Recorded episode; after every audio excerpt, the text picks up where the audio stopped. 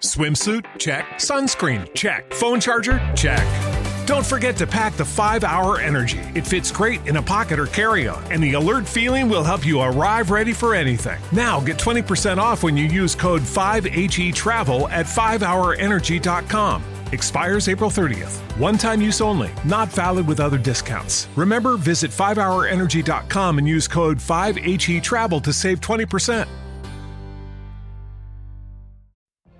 What if you could have a career where the opportunities are as vast as our nation, where it's not about mission statements, but a shared mission? At U.S. Customs and Border Protection, we go beyond to protect more than borders from ship to shore, air to ground. Cities to local communities, CBP agents and officers are keeping people safe. Join U.S. Customs and Border Protection and go beyond for something far greater than yourself. Learn more at cbp.gov/careers.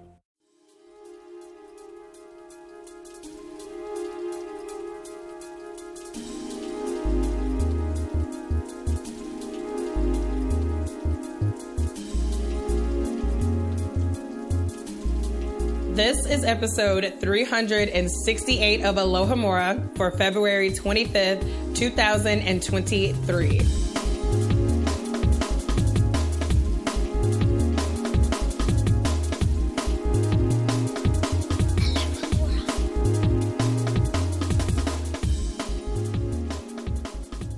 Welcome to another episode of Alohomora, the fandom's original Harry Potter book club. I'm Bianca Lynch.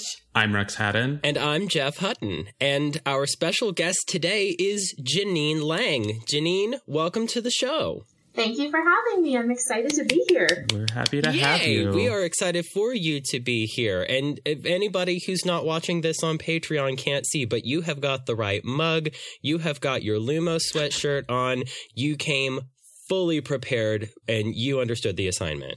I am a teacher, so I need to understand the assignment in every area of life. What do you teach? What grade do you teach? I teach all over the place in elementary just because COVID messed with all of our teaching assignments, but kindergarten and grade one are like my heart. So, Oh, so little children. the very little ones who can't function, those are my favorites. Oh, oh, it's fun. It's fun to teach children when they're that young. Oh, you mean before the sarcasm? Are you kidding? That's where you know what? That's where they learn the sarcasm. Those are like where the seeds of sarcasm. Janine are is teaching it. Janine Well, teaches it's the true. sarcasm. If I say something sarcastic, it goes right over their head, and so my teaching assistants and I just kind of look at each other from across the room like, that was funny, right? Yeah, yeah. They have no idea. Yeah. They they teaching assistant at that age. I just get the one poor teacher, and you know all they got was the power of prayer and a couple of pencils. You know, that's usually how it goes. I don't even understand how I have a teaching assistant, but I'm not going to question it because I need her or I would pass away at work every day. Definitely, definitely. Now I think I detect a very charming accent, Janine. Uh, what part of the world are you in? I am Canadian. I think all of you are in the Oh. States, right? We are. Us three are. Yeah. So I have a bit of a Canadian accent, is what I've heard. I don't hear it, but other people do. Um, I'm from a small town near Winnipeg, Manitoba, if you know where that is. Oh, okay. I know where Yeah. that is. It's the capital city of Manitoba, so it's like like kind of central Canada. We're like close to the border, so it's like an hour drive for me to hop across to the states for a shopping weekend or whatever. Ooh, nice. So- Oh, lovely. Yeah. Where in the states do you do you do that? Do you have a favorite shopping spot? We usually go to Grand Forks or Fargo, um, well, North Dakota or Minnesota, but Mm-hmm. yeah, because they're so close together. But that's usually where we go. All I heard when you said that was freezing cold weather. Yeah, well, you know, the weather is identical to what we have where I live, so I, I don't mm. even think anything of it. If anything, it's worse where I live, an hour north, so Yep. yeah. Since I reside in the South, every time I hear about these northern things, I'm like, oh, really? It's it's it's sunny here. I don't know. Yeah, like it's minus, like, well, the temperature, we do Celsius here, but it's minus 15 degrees Celsius here, and we're like out in sweaters and t shirts because we're like, Wow. hallelujah, we're not freezing anymore. And I'm well aware that that's not normal, but for us it is. What is normal? normal is relative. yeah. No, that's how it's Yeah. like in Chicago as well.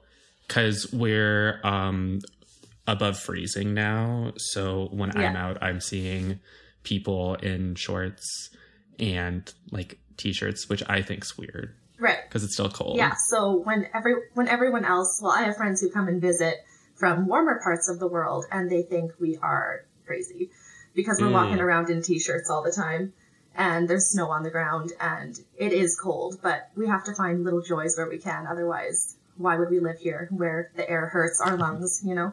Little joys everywhere. I support it.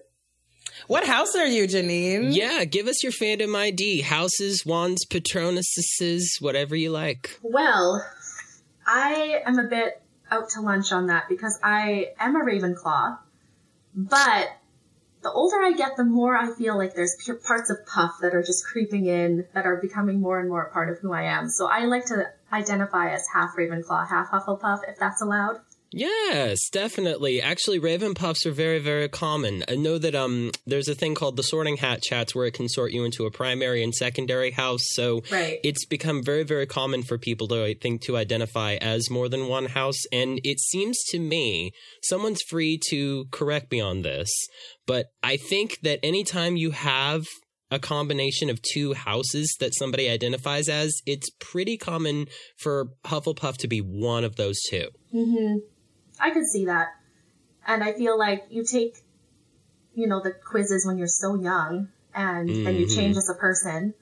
And then the sorting hat always takes into account what you want anyway. So Do you mean the online quizzes with very obvious, like, the here's the very, situation? Oh, like what's The your very favorite biased color? questions. Red, green, blue, yellow. do you like being a jerk? Kind? How do Or- you handle this situation? With bravery, with cunning, with hugs and hot chocolate? If your fellow student was cheating, what would you do? like, So Oh, when are when are y'all gonna make a new quiz that's better? I think you Um, should. Actually, I recommend the Sorting Hat Chats because it gets very, very in depth. And at certain points in the quiz, it checks you. I've said this on the show before, I feel like. But at certain points when you take that quiz, it checks you and says, here's the way you're leaning. We feel like you're this house for these reasons. Do you Oh. agree? Because if so, great, we will proceed. If not, we can check a couple things to help understand why you're not whatever. Oh wow. I Wow. mean, in the end, I feel like it's a very, very modern thing, and I'm in support of it for people to just self identify. Like I see it with Patronuses all the time, because the point of a Patronus is that you don't know what it's going to be until you learn how to make one. Mm. But Patronuses are supposedly going to say things about you too. So if people feel like they identify as one thing or another, then I feel like it's perfectly fine. Jeff, I feel Right. like I need you to drop that link somewhere because Yeah. Don't worry. I'm I very will I will send it yeah, I will send it to you guys and you know what? I think I'll go ahead and I'll maybe even put it in the doc and see if we Could can you get it- also put it in the Slack so we could put it in show Oh notes? heck yeah, yeah, definitely. I will do that. Is that a MuggleNet thing or is that an external thing that someone created? Um, I think the people aren't the people who did the Sorting Hat chats. Weren't they? I feel like they were on the show at some point because that this show is how I found out about it. Okay. Mm. Yeah, it's let's see, Sorting Hat chats. I've got it right here, so I'll go ahead and I'll get that sent to you guys, and we'll reshare that to our listeners. Yeah, thank you. You're welcome. And I'm not at all surprised that a lot of people say that Hufflepuff comes a little bit later because not that the other houses don't have maturity. It's not at all that, but I feel like as a human evolving, as you get older, you do just, you lean more into those Hufflepuff traits where you have more empathy for people and you are more accepting and just more, you want to be more loyal. You don't even have the energy to just for like a lot of the other stuff. So to me, it doesn't surprise me at all that there are, there's been like quite a few people who are like leaning into Hufflepuff because I mean, I don't know about y'all, but I'm just very much like peace over everything at this Right. point. Like mm-hmm. mental clarity, I've mental peace, just been a all of that. Hufflepuff. Like even with like the BuzzFeed quizzes before like Pottermore came out, they always gave me as Hufflepuff. And I remember when Wizarding World Orlando first opened, and I went um within that first year of it being open. I remember one of the team members at Universal judging me for buying Hufflepuff merch No. so vividly. Oh, Oh. come on. That hurts my heart. I'm What so is- sorry that what happened is to you, Rex. Good of that. I thought it was funny.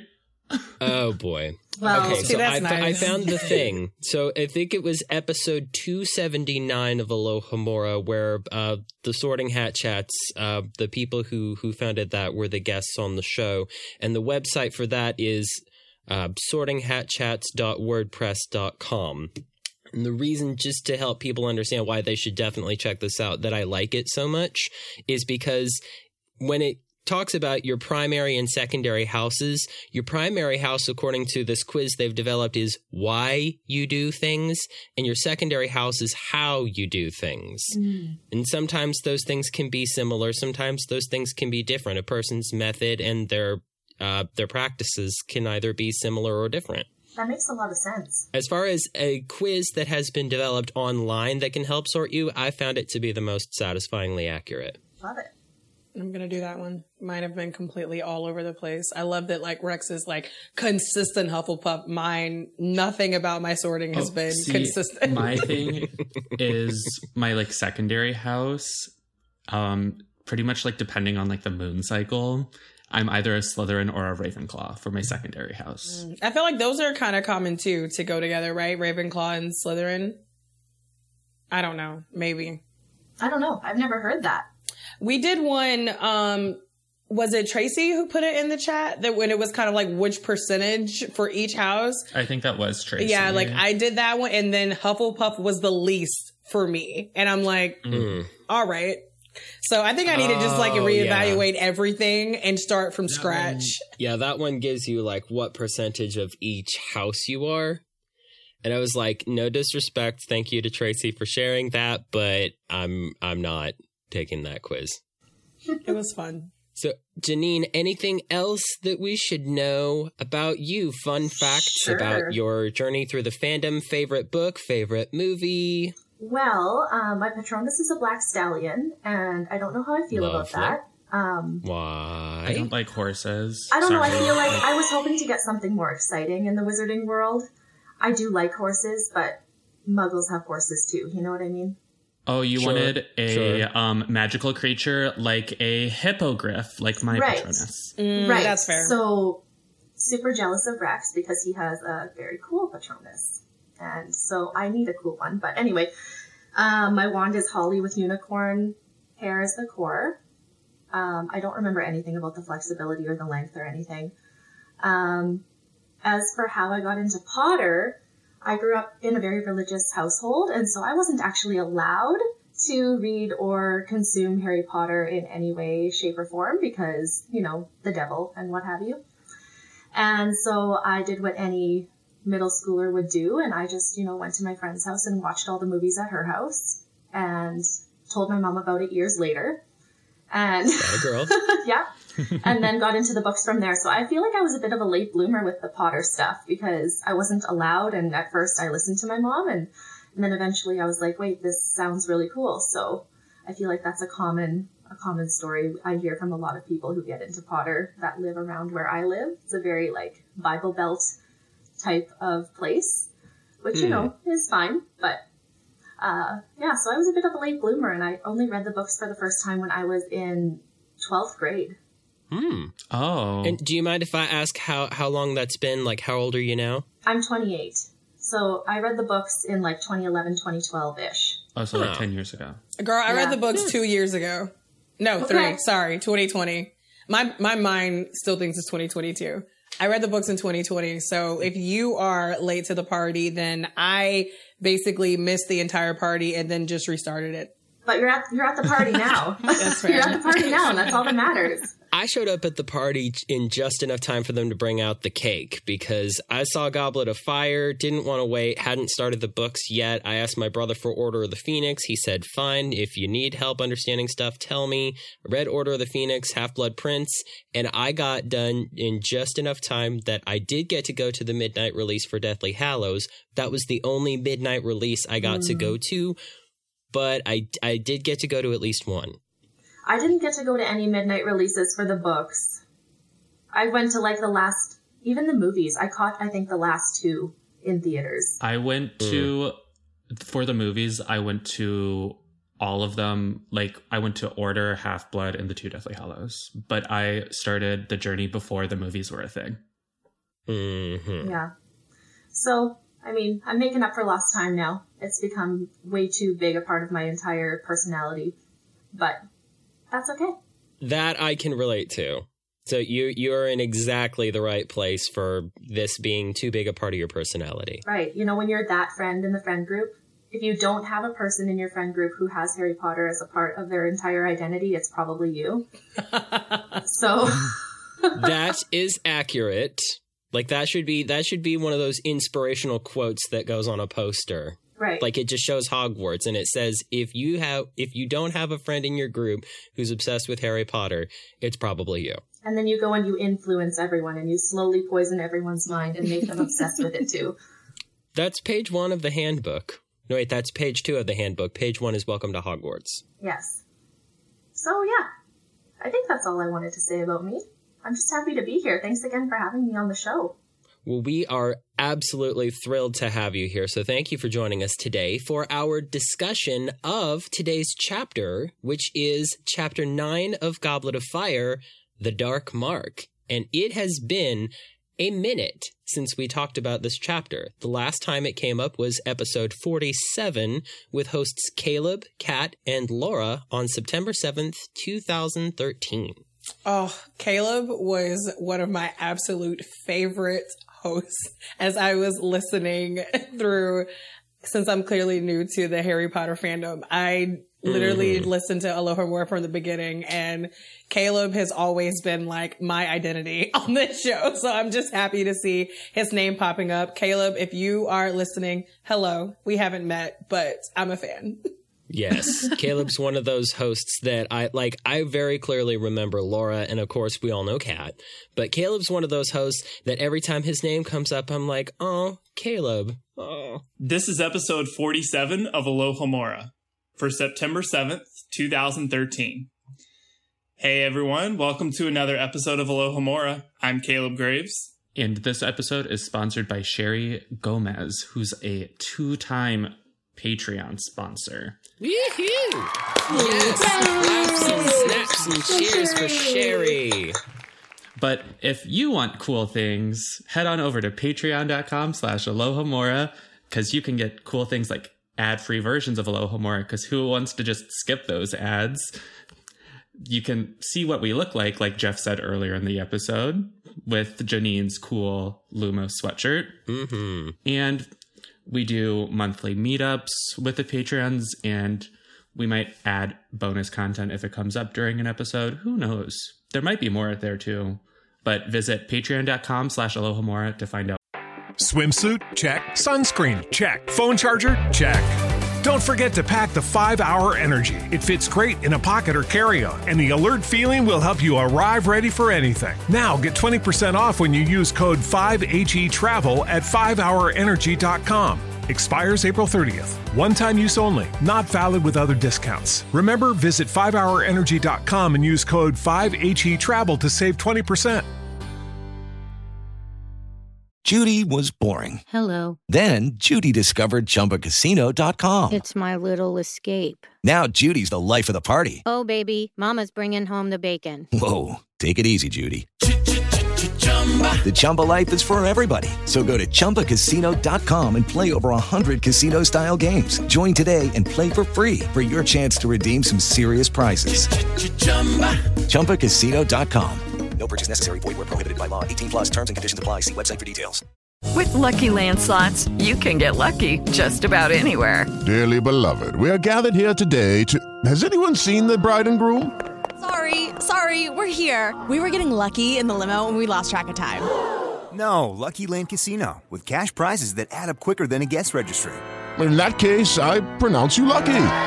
Play for free at LuckyLandSlots.com. Daily bonuses are waiting. No purchase necessary. Void where prohibited by law. 18 plus. Terms and conditions apply. See website for details. more And that moves us on to the shout out maxima for today. And this is from episode 366. Deathly Hallows, chapter 19, The Silver Doe, Snape Ruins the Vibes. And this is an episode I was actually on, so I was really excited to be able to I read through these too. comments. Yes, yes, it was. Actually, that wasn't that episode the three of us? was Wait, you it? were on that episode I think too? Kat was on that episode as well. Oh, yeah, there was It a guest. was I was the guest. Kat. I was I was not there, so tell me all about it. yes, yes, it was the same three of us plus Kat because Rex Well, was there were the guest. vibes, and Snape ruined them. Obviously, obviously because when does he not not that i'm biased um, and what's really funny is that the shout out maxima for this week is also the uh, same person from last week snitches get stitches great Yes. name and body Great bags name. and ditches Great name. if we want to keep it going so this comment was fairly long so i'm definitely going to be like paraphrasing shortening it up um, so essentially this is on the topic of harry not calling for hermione to join him whenever he saw the doe whenever he went to follow it so this comment says hermione would have been smart enough to tell harry to take the locket off before he jumps in the pool dot dot dot. So if Harry takes the locket off, it never tries to kill him. Therefore, he never needs say he never needs to be saved. He retrieves the sword with relative ease. If Ron doesn't save him and instead just joins Harry and Hermione after Harry gets out of the pool, I don't think Harry would forgive him so fast or even at all. Let's remember that when Ron leaves, Harry states that something had broken between them and that there was a corrosive hatred in him. So the comment goes on to talk about how essentially Hermione and Harry would not end up accepting Ron back if he didn't have the heroic act. So at the end of the day, my biggest question is, do we agree with this? Because I do think it's a solid point. However, I don't think that Harry and Hermione would just flat out be like, no, you cannot come back. And especially, we have to keep in mind, these are still teenagers. And we all know what it's like to be in like a feud with your friend or family member. And in the heat of it, it literally feels like I will never speak to them again. We are done. There's nothing they can say. And then literally someone says the words, I'm sorry. And then all of a sudden it's like, I'm sorry too, like out of nowhere. So Uh-huh. I just, I, I don't agree, but I like the point. What do you guys think? I will agree I with Ron. the point. okay, asked and answered. Never how you really mind. feel, Moving on. I've mentioned, I think it was even in this episode, I don't hate Ron, but I get frustrated with Ron mostly when he does the kind of things that remind me of how I used to do those kind of things when I was his age. So, I mean, in that way, Ron is incredibly typical. He's typical teenage boy doing dumb teenage boy stuff. But then in this particular book, they are so far outside of typical teenage scenarios. But I mean, what what Bianca described, I think, would be very, very much the case. Where even if Harry still had this hatred or this anger towards Ron, if you recall, I don't remember the exact language, but it wasn't, hey, Ron saved my life. I should forgive him now. It was the shock of seeing him that, and, and they had been, you know what? They had been missing Ron since he, since the moment he left, and they thought they'd never see him again. Especially Hermione. Like, come on. That was her crush. You think she cared? Yeah. She played it well. She played it well, but come on. You get mad at your She crush could do and you're literally. so much Rex, better you're just than wrong. Ron. You're just wrong. Yes. No. Which is where the which is where the timeless Wizard Rock classic Viktor Krum belongs with Hermione comes from, written Oh by my me. But we won't talk about that now. You're We'll both wrong. We'll Janine, on. are you on the We'll wrong move side or the right side? Are you team Ron or not? Okay. okay. I feel like they would they would have forgiven Ron, but I don't think they would have forgiven him as quickly. Yeah, it would have been a very different conversation because Harry doesn't forgive Ron because he saved his life. He forgives him because he's been missing him since he left and now he's back. So he's happy to have a chance to reconcile. He does make a point of saying, Ron saved my life, but not to himself, to Hermione, who is trying to pummel the crap out of Ron at the time. So he's not Because he using it deserves to make. Yeah, he's using it as a defense to get Hermione to also forgive him. Hmm. So I I now so I I I'm not sure that I agree that Harry would not have forgiven him as fast.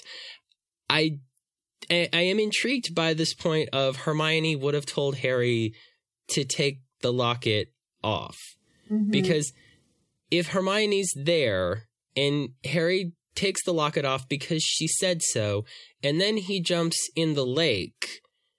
Is like the Bluetooth connection between Harry and the locket broken, and like the locket isn't gonna dive into the water and wrap around his neck? Well, how far are they apart? Because the Bluetooth might be out like too far. I love how I said Bluetooth and that like caught on. I mean, it kind of it kind of is a Bluetooth kind of connection if you think about it, because this thing is connect. This thing is reading what Harry's up to, and we can you know we can disagree about exactly how and why that is. Janine, what were you gonna say? Well, I was just wondering. I've always wondered why they didn't take the locket off just so they wouldn't lose it. Even it never made sense to me why Harry kept it on. I feel like people swim in jewelry though, just like in real life. I don't That's a personally. long chain, though. It was a long chain on that thing. Was was it? Is there evidence that the chain was long? Maybe I'm thinking of the movie. and I think I'm thinking of the movie too. the. And to me, it was Yeah. pretty like short. It's so easy to get caught up in the visuals from the movie. Yeah. I think what as far as keeping it on and diving in with it, I don't think Harry was thinking about it. He was super hung up on the doe, and then when the doe was gone, he saw the sword. So he's got other things that keep catching his attention. He's not thinking about what's around his neck until it's trying to kill him. But as far as why he was wearing it in the first place, I think that was. Um, I think there's even a line in the text where Ron says, "Why didn't you take the thing off?" and Harry says, "Well, we just got into a habit of wearing it because they start doing that when once they've got it because just in case they encounter anybody or anybody sneaks into their camp while they're off looking for more Horcruxes, I think they keep it on because they need to be absolutely sure that it's physically on their person so that they don't lose it." And then the longer they have it on, it kind of takes over a little bit. You know, it, it affects them. Exactly. Yeah. But if Hermione were there, she could have worn it. But I think otherwise, it makes perfect sense why Harry didn't take it off based on exactly what Jeff said earlier. Harry already made it clear, like, we are not taking this out of our sight. Like, we don't, and also there's obviously someone here because maybe. Listen to the last episode. Obviously, there's someone here because where did this doe come from? So you know that there is possibly someone out here. I'm definitely not going to take it off unless Hermione is here to say, "Hey, you should take that off." Although in reality, she probably went to walk away before Harry started stripping. That's a whole other conversation. Yeah, I got it. fair. I got it. I got it. I got it. I, I know how it could go down. Okay, stay with me on this. Okay, Hermione goes with Harry, right? Hermione tries to stop Harry from diving in the lake and fails because Harry has to do Harry stuff. So he takes the locket off. He gives it to Hermione. She puts it around her neck. Harry dives into the lake. He gets the sword. And then when he gets out, Hermione's like, okay, I'm going to take the locket off so that you can kill it with the sword. But it won't work. The locket's trying to strangle her. So she's like, Harry, you're gonna have to stab it while it's still around my neck. And the locket's like, ah, ah, ah, ah, ah. Cause every time he tries to stab it with the sword, it's like moving so that it's like, oh, nope, you missed me. Too slow. Now I'm over here. Ha! So he And then beheads Ron- Hermione. Ron- yeah, Ron just storms up to Harry and is like, "Oh bloody hell, Harry, give me that thing!" Episode title: Hermione And then Rex doesn't have to worry about Ron ending up with Hermione because Hermione is gone. All the Hermione problems. can't die. She's the best out of the Golden Trio. It's very. I'm very explicit for my hatred of Harry and Ron. Oh man. Well, Harry doesn't always have a lot going on. I will. I will admit so that stupid. he doesn't I- really think. I knew that story was going to involve something with like violence in the locket of Hermione. And that's why I had that like pre laughter before it even got there.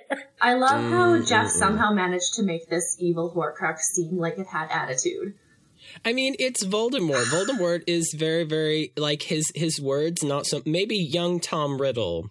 Need Grace Candido Beecher to back me up on this, but like Tom Riddle, I feel like was incredibly sassy in his in his. He was charismatic. Yes, exactly. And people, you know what? Especially these days, I know this was like years and years ago when he was little, you know, Tommy Trash Boy, but um, I feel like, um, especially these days, people find sassiness incredibly like charismatic. Hello, it is Ryan, and I was on a flight the other day playing one of my favorite social spin slot games on chumbacasino.com. I looked over the person sitting next to me, and you know what they were doing? They were also playing Chumba Casino. Coincidence? I think not. Everybody's loving having fun with it. Chumba Casino is home to hundreds of casino style games that you can play for free anytime, anywhere, even at 30,000 feet. So sign up now at chumbacasino.com to claim your free welcome bonus. That's chumbacasino.com and live the Chumba life. No purchase necessary. Group. Void were prohibited by law. See terms and conditions. 18 plus. Hello, it is Ryan, and we could all use an extra bright spot in our day, couldn't we? Just to make up for things like sitting in traffic, doing the dishes, counting your steps, you know,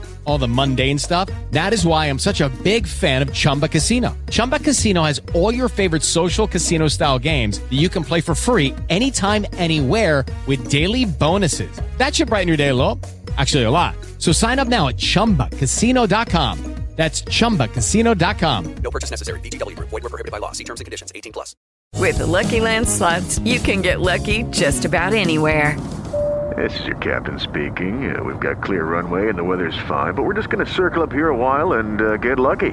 No, no, nothing like that. It's just these cash prizes add up quick. So I suggest you sit back, keep your tray table upright, and start getting lucky. Play for free at LuckyLandSlots.com. Are you feeling lucky? No purchase necessary. Void where prohibited by law. 18 plus terms and conditions apply. See website for details. Three turns should do it. Chapter Revisit.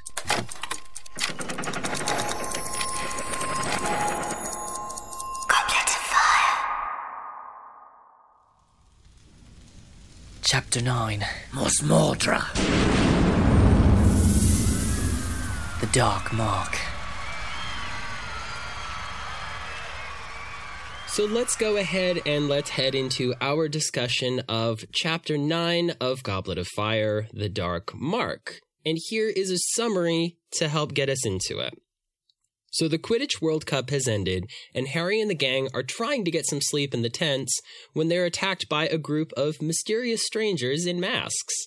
Harry, Ron, and Hermione run off into the woods safely, while the adults try to rescue the muggles who are being tortured.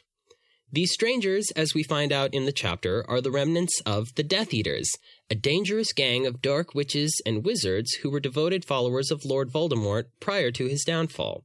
The trio encounters some familiar faces in the woods, including Draco Malfoy, who does but also does not admit that his parents are among the Death Eaters.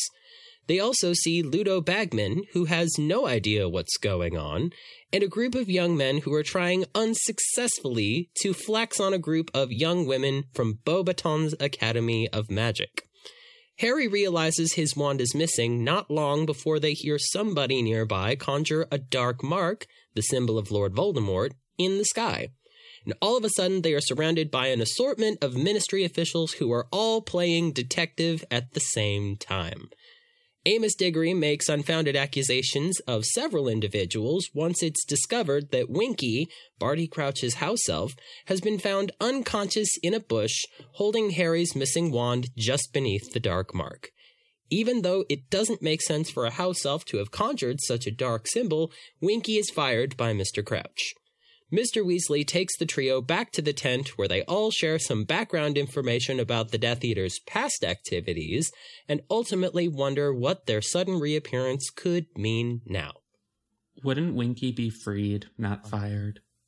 it's a matter uh, you know what that's that's a that's a good way to ask that question Depends on because who you ask. technically it when Dobby when they freed Dobby it felt like freedom because Dobby is the one house elf who actually wants to be freed.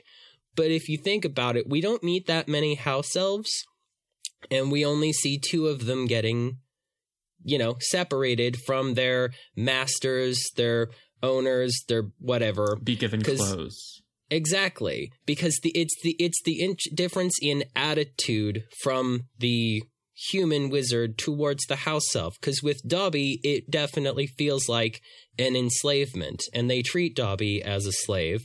And then Dobby feels like it's being freed when Dobby gets a sock.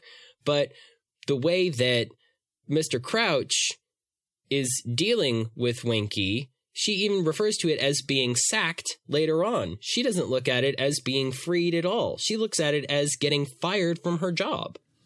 And we see Dobby being freed by being given the stock as kind of our first exposure to house elves being relieved of their duties. And so I Mhm. feel like because of that, I always, I remember being really shocked when I encountered other house elves later and discovered that they, you know, felt differently. I always just, I think, assumed that everyone would be thrilled to be freed like Dobby was. And that wasn't the case at all. And it kind of makes you wonder if Dobby would have been so anxious to be free if his owners were not such assholes. Like, do we know? I mean, I guess we don't know. But like, let's say for whatever reason, his family was amazing and they treated him really great. Would Dobby have been determined to be free? Who knows? Um, it's an interesting question because we really we get like four. Really, we get like just exposed to creature. yeah, creature. Her- Hermione even says, "Why don't you set him free?" And they say, "We can't set him free. He knows too much about the order." And the only other house elf that we really get to meet by name is Hokey, who works for Hepzibah Smith, and we only see Hokey in a memory. We don't spend much time with Hokey. Hokey gets like two lines, but the relationship between Hokey and Hepzibah Smith seems about as you know cordial as the relationship between a house elf and the person that they're you know bound to can really be. It doesn't seem like Hokey's being mistreated. It just seems like Hepzibah Smith is kind of fussy. It's interesting. But now we can go into the chapter and yes. At the beginning of the chapter, we're just exposed to Mr. Weasley and his parenting style, which makes no sense because he tells them like not to tell Mrs. Weasley that they were gambling. Uh-huh. And like what does Mr. Weasley do appropriately when he does parent? Because I'm just mainly thinking of Chamber of when we're first introduced to him where Mrs. Weasley's like yelling at the kids for taking the Anglia and Mr. Weasley's just like, "Oh, how was it?" Mr. Yeah. Weasley loves his children appropriately, and that's about where it stops.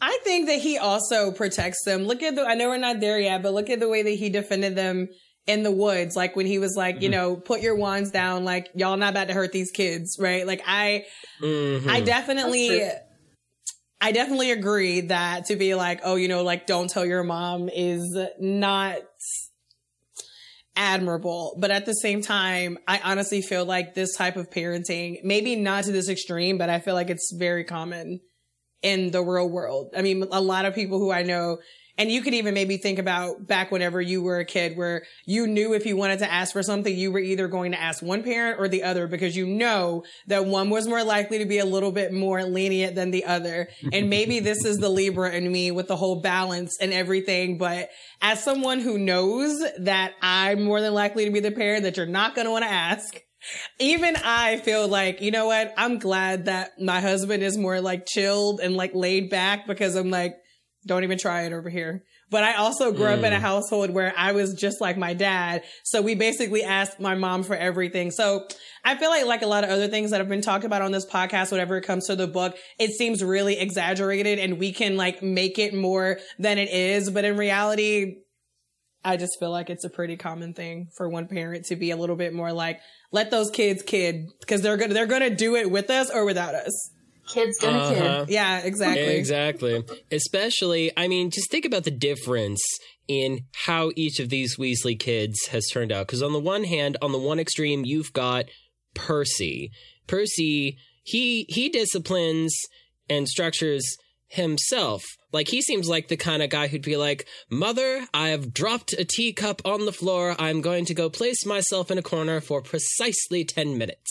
Like I can see little 7-year-old Percy doing exactly that Yeah. and the Fred and George to me they represent the opposite extreme like they're the ones who are going to see what they can get away with just to see if they can get away with it and it kind of th- they've they've got such different attitudes towards you know how much how much discipline is required for each of these Weasley kids which makes me think Mrs. Weasley grows up in an incredibly strict household with a lot of rules, and that's why she's the disciplinarian because that's what she knows. Whereas Mr. Weasley probably had those progressive kind of parents, like the kind of parents who pride themselves on sending their kids to school where the kids call the teachers by their first name because they don't want them to have too many boundaries. You know, that kind of, that kind of place. So they probably came from very different backgrounds, but they love each other. So they're trying to figure out how to marry these things. And when it comes to dealing with teenagers who are this close to being of age, who have been trying to get away with stuff for years, no matter how much discipline and structure you give them, you have to kind of say to yourself at some point, look, I have tried to teach you that your actions have consequences. I've tried to protect you from that by teaching you not to make these mistakes up front. But if I tell you not to gamble and you gamble anyway, and then you lose all your money, then you're the one who has to pay for it. Literally.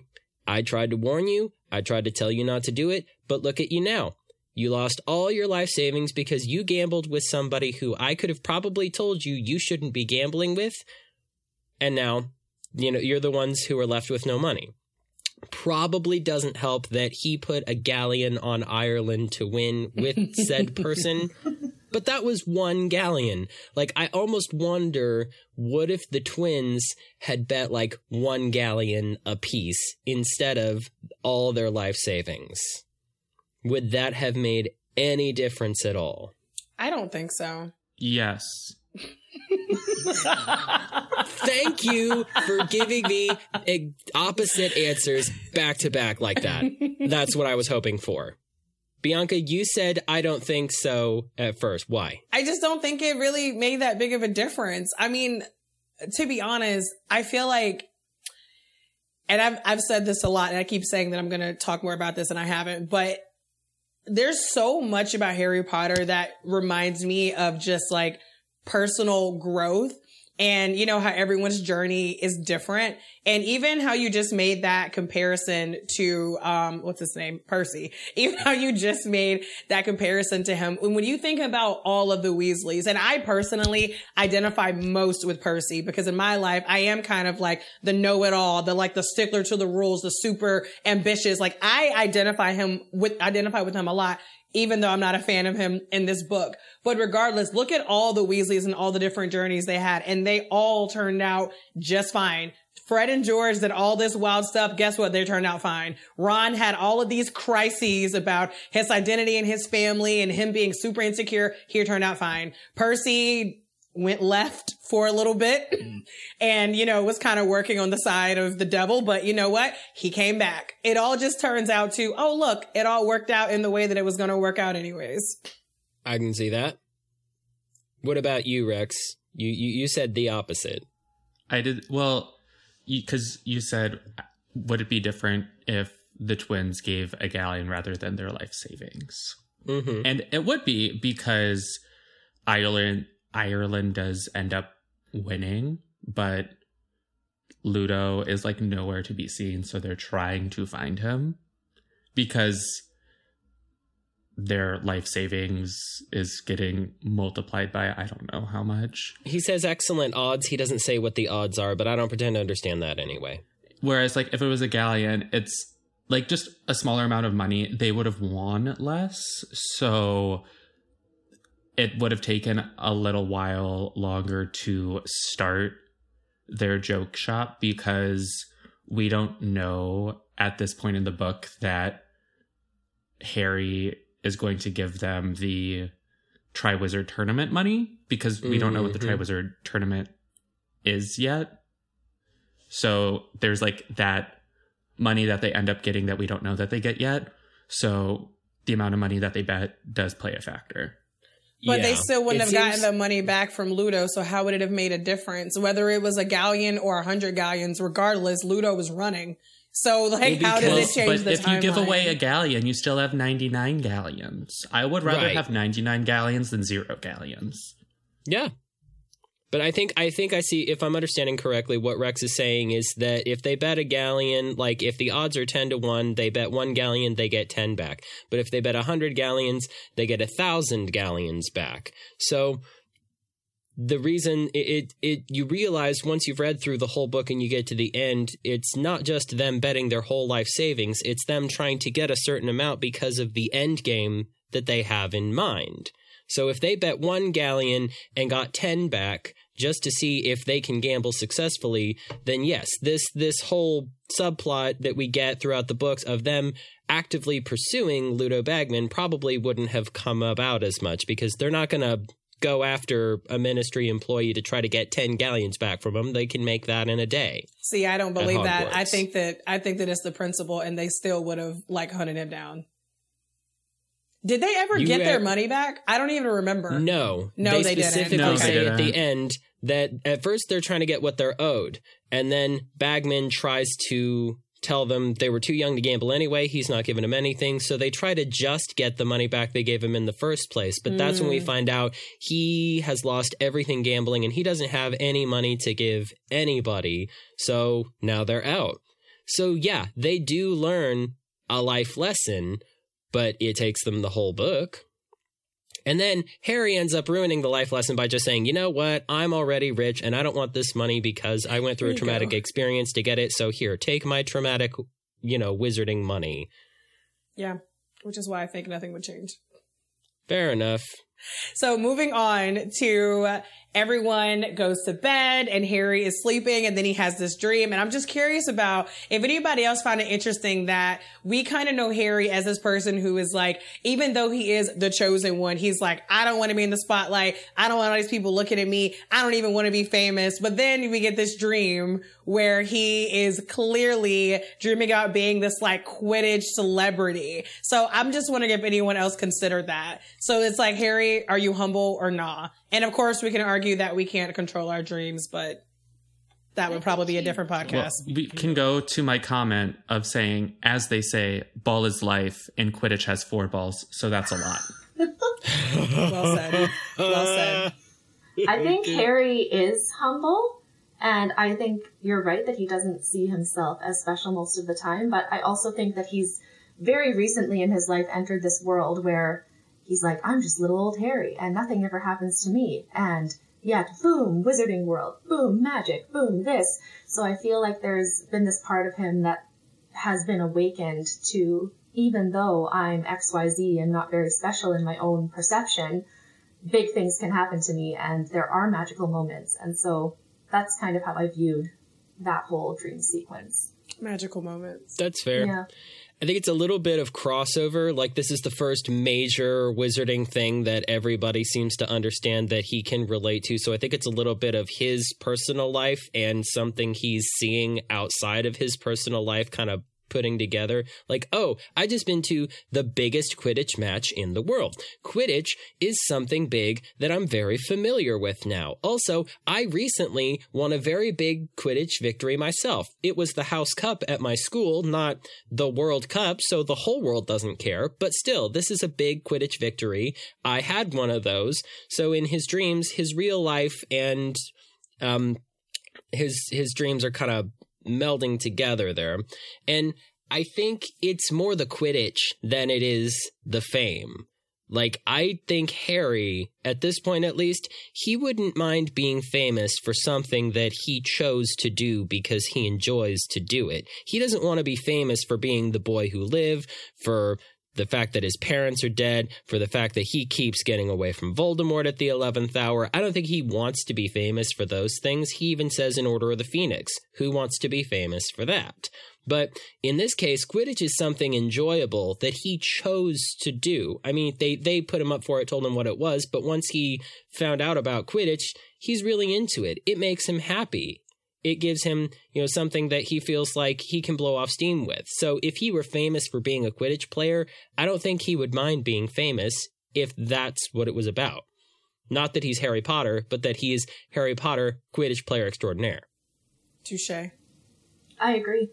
And speaking of major sporting events, fun fact to everybody listening at home, we are recording this episode the day of one of the biggest sporting events in the muggle world because the Super Bowl is happening today. Go Chiefs! Well, it's pretty much only big in the States. I agree, go Chiefs because I'm a big old Patrick Mahomes fan. He's he's my dude. I mean, I'm over in I'm Canada. rooting for Rihanna because it's her concert. I was going to say, I'm over in Canada. People are definitely watching the Super Bowl and they are hyped about it, but most of the people I am affiliated with are just like, oh, Rihanna, she's making a comeback. Like, I no forgot she was performing. Comeback. I I've was been, like, reminded when I saw Well, it in she the just doc. I hasn't been completely as forgot. She, lately. she's doing her Fenty Beauty. She's Yeah, she busy is. with She- makeup. she's gonna be beating her time to- face for that 13 minutes. Yeah, which She's is been interesting. being a mogul. She hasn't even been making music, and they're like, "Come do the Super Bowl." I mean, she's still amazing. Um, all she things. Just released music for Wakanda well, I better say, with that one song, Two, I that think. was that was all right. That was an all right song. Well, it was two Someone's gonna songs. One of them in the was comments. instrumental, though. That's fair. I was expecting it to be a little more hype, but anyway. Yeah. Um. So yeah, go Chiefs. But Yes. I'm rooting for the Eagles because I'm not sporty, and the eagle is the mascot of Ravenclaw. Which it's a it's as good a reason as any to to root for anybody in a thing that you care mostly about the entertainment aspect of it. That is fair. My um, fun fact: my husband is a really big Eagles fan. So just imagine Oh, there will be a lot of smack talking in this house later on, and I'm very, very excited. I would love to be a fly on the wall. Oh gosh, yeah. If there's any if there's any particularly good quips, please please mark them down and we can revisit them. Is it bad that I'm so not sporty that I read your comment about the Eagles and my brain just went to the 80s band, the Eagles, and not even to the sports team? That's not bad. No, what do you, what do you think the ambient music in Ravenclaw Tower is? It's the Eagles. It must be. I had to read the comment twice and I'm like, only oh, makes the sports team. That's not bad at all. Like four or five years ago, I would have been you, and I would have been the same. You would have said Mahomes, and I would have been like, "Who's that?" Sorry, Yeah. what? Yeah, sports. Yeah. Mm. So no, relatable. Are we prepared to get into the section where like stuff starts blowing up all over the place and it is very obvious that the ministry doesn't Oh, know where what they wake doing. up? Yeah. Are we Yeah. prepared for like the, the Harry Potter taking a complete turn into like dark, But do dark, they wake dark? up though? Like, do they have any idea how to handle a crisis? Are they No. in no, any way because they organized? do not have drills. no. There's no protocol. There's no drills. There's no protocol. Okay. Man, Fight or flight. the Ministry of Magic. Everybody, d- d- they they have no idea how to form a government. They have no. I mean, not that people in the real world have such, you know, are are so great at it all the time. I'm just saying, in the Ministry of Magic, everybody gets to write a law. Everybody gets to investigate crime, and everybody in an emergency gets to be a first responder. There's no first response team. There's no medics coming out from St. Mungo's to address the, the, the chaos and the damage of what is happening. There's no wizarding police. There's just Do you think that that's a reflection of the author's understanding of government and how it's formed, and therefore that's how government was written in the books? It very well could be. I think people have I think people have addressed that in the past about how the ineptability of the government in these books is a reflection of how uh, how bad the government is at governmenting in the real world. That's a word. I am going to play a little bit of devil's advocate here, not necessarily to defend the government, but just to say that even if we compare this to like the Super Bowl, imagine being at the Super Bowl and something like this happens. The expectations of, oh, what's our policy are probably going to be out the window. And if you see anybody, I don't, you think I care? You think I care that you don't work? Help help. Hey, can you do this? Can you point a one? Can you do something? So I definitely agree that there were some things that were like, okay, why did this happen? And why did this not happen? But I also think that at the same time, we have our expectations kind of high because no one expected anything. Like, I mean, it's essentially like a hostage situation. You have people who grabbed these innocent people. Like, So Well, they grabbed the muggles, which makes no sense to me because the muggles are powerless. that's fair. Whereas, wouldn't it be cooler if they were like, ooh, we have this, like, if they had, like, Krum, like, doing the little loop de loops in the sky? But see, they they point out specifically that torturing Muggles is their idea of fun. So they're really just there to cause chaos and damage and remind people that they're still around. And the only reason they're interested in torturing anybody at all is because they are Muggles. It's not, you know, here's what we can do with a person by, you know, knocking them out and then carrying them I around think like it a would giant. be cooler if it was a witch or wizard. It would. It would be interesting if they could get a high profile witch or wizard like Viktor Krum. I can I can definitely see that. But you know what? While all of this is going on, I've never really thought about where was Viktor Krum at the time. Assuming he's even there, He's He may gone asleep home. like everyone else. He's going You know to? Durmstrang. He's got You know studies to study. Yeah, he's probably went to some victory party somewhere nowhere near the stadium. He's probably not even here, but assuming he is, Viktor Krum is probably like itching to get out there and try to fight off some of the bad guys and his agent is probably like, "No, no, no, no, Viktor, you're you're precious cargo. Like you can't like imagine like Patrick Mahomes' agent, like stuff's going down at the Super Bowl and somebody's holding Patrick back like, "Patrick, Patrick, no. Do you have any idea what your net worth is? You cannot go out there and get your arm broken right now. You need that." That's fair. But I don't I I think that it makes perfect sense that it's muggles because that completely aligns with Voldemort's um what beliefs around like what wizard over muggle. So to me, if this if this whole thing is to show that hey, team Voldemort is still here, we haven't gone anywhere. Obviously you have. If if the whole point is to do that, then to me it makes perfect sense to why they would use muggles. Now the children that was too low. Maybe Viktor could have done like what is it, the Wronski Feint and like grabbed the child and swooped away Well, again. Plus, they're all drunk. It says that they're dr- something about drunkenly, drunken shouts or something. So wait, the Death I Eaters are drunk? Yeah, Or that's, the- that's how I interpreted who's it when I read it. Mm, I think the the drunken shouts are. I think them. Uh, we might need to check the text here for a second, but I think that part was referring to when they still think it's the Irish supporters Okay, so it Yeah, that's like says I partying, and Mr. Weasley says, "I wouldn't fancy having to tell the Irish they've got to stop celebrating." that was a little bit. That was the about a page ago. Okay, so that's. Oh, I'm glad I'm not on duty," muttered Mister Weasley sleepily. I wouldn't fancy having to go and tell the Irish they've got to stop celebrating. And then Uh-huh. about a page later, we have. Uh, by the light of the few fires that were still burning, he could see people running away into the woods, fleeing something that was moving across the field towards them, something that was emitting odd flashes of light and noises like gunfire. Loud jeering roars of laughter and drunken yells were drifting towards them. Then came a burst of strong green light, which illuminated the scene. So I interpreted that as the Death Eaters Hmm. being drunk. I think it's vague because be, to yeah. just say that that, you hear drunken like, the voices, fans. It could be It could be a mixture too. Yeah. It could be all the celebrating Irish. Yeah. I mean, I think Janine's interpretation is valid. It could be. I mean, because you think about it, there's, there's, I no doubt there are drunk people in the area while this is going on. Whether or not they're among the Death Eaters who have decided, hey, we're gonna go out here and put on our masks and wave our wands and we're gonna treat these Muggles like they're Macy's balloons in a parade.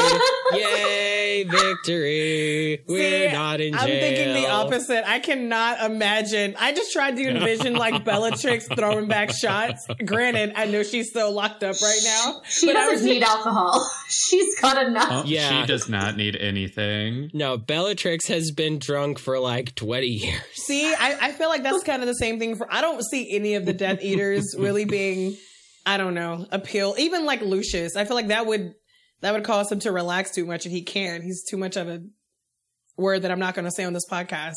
But I love the theory Mm. of this. I, I love it so much.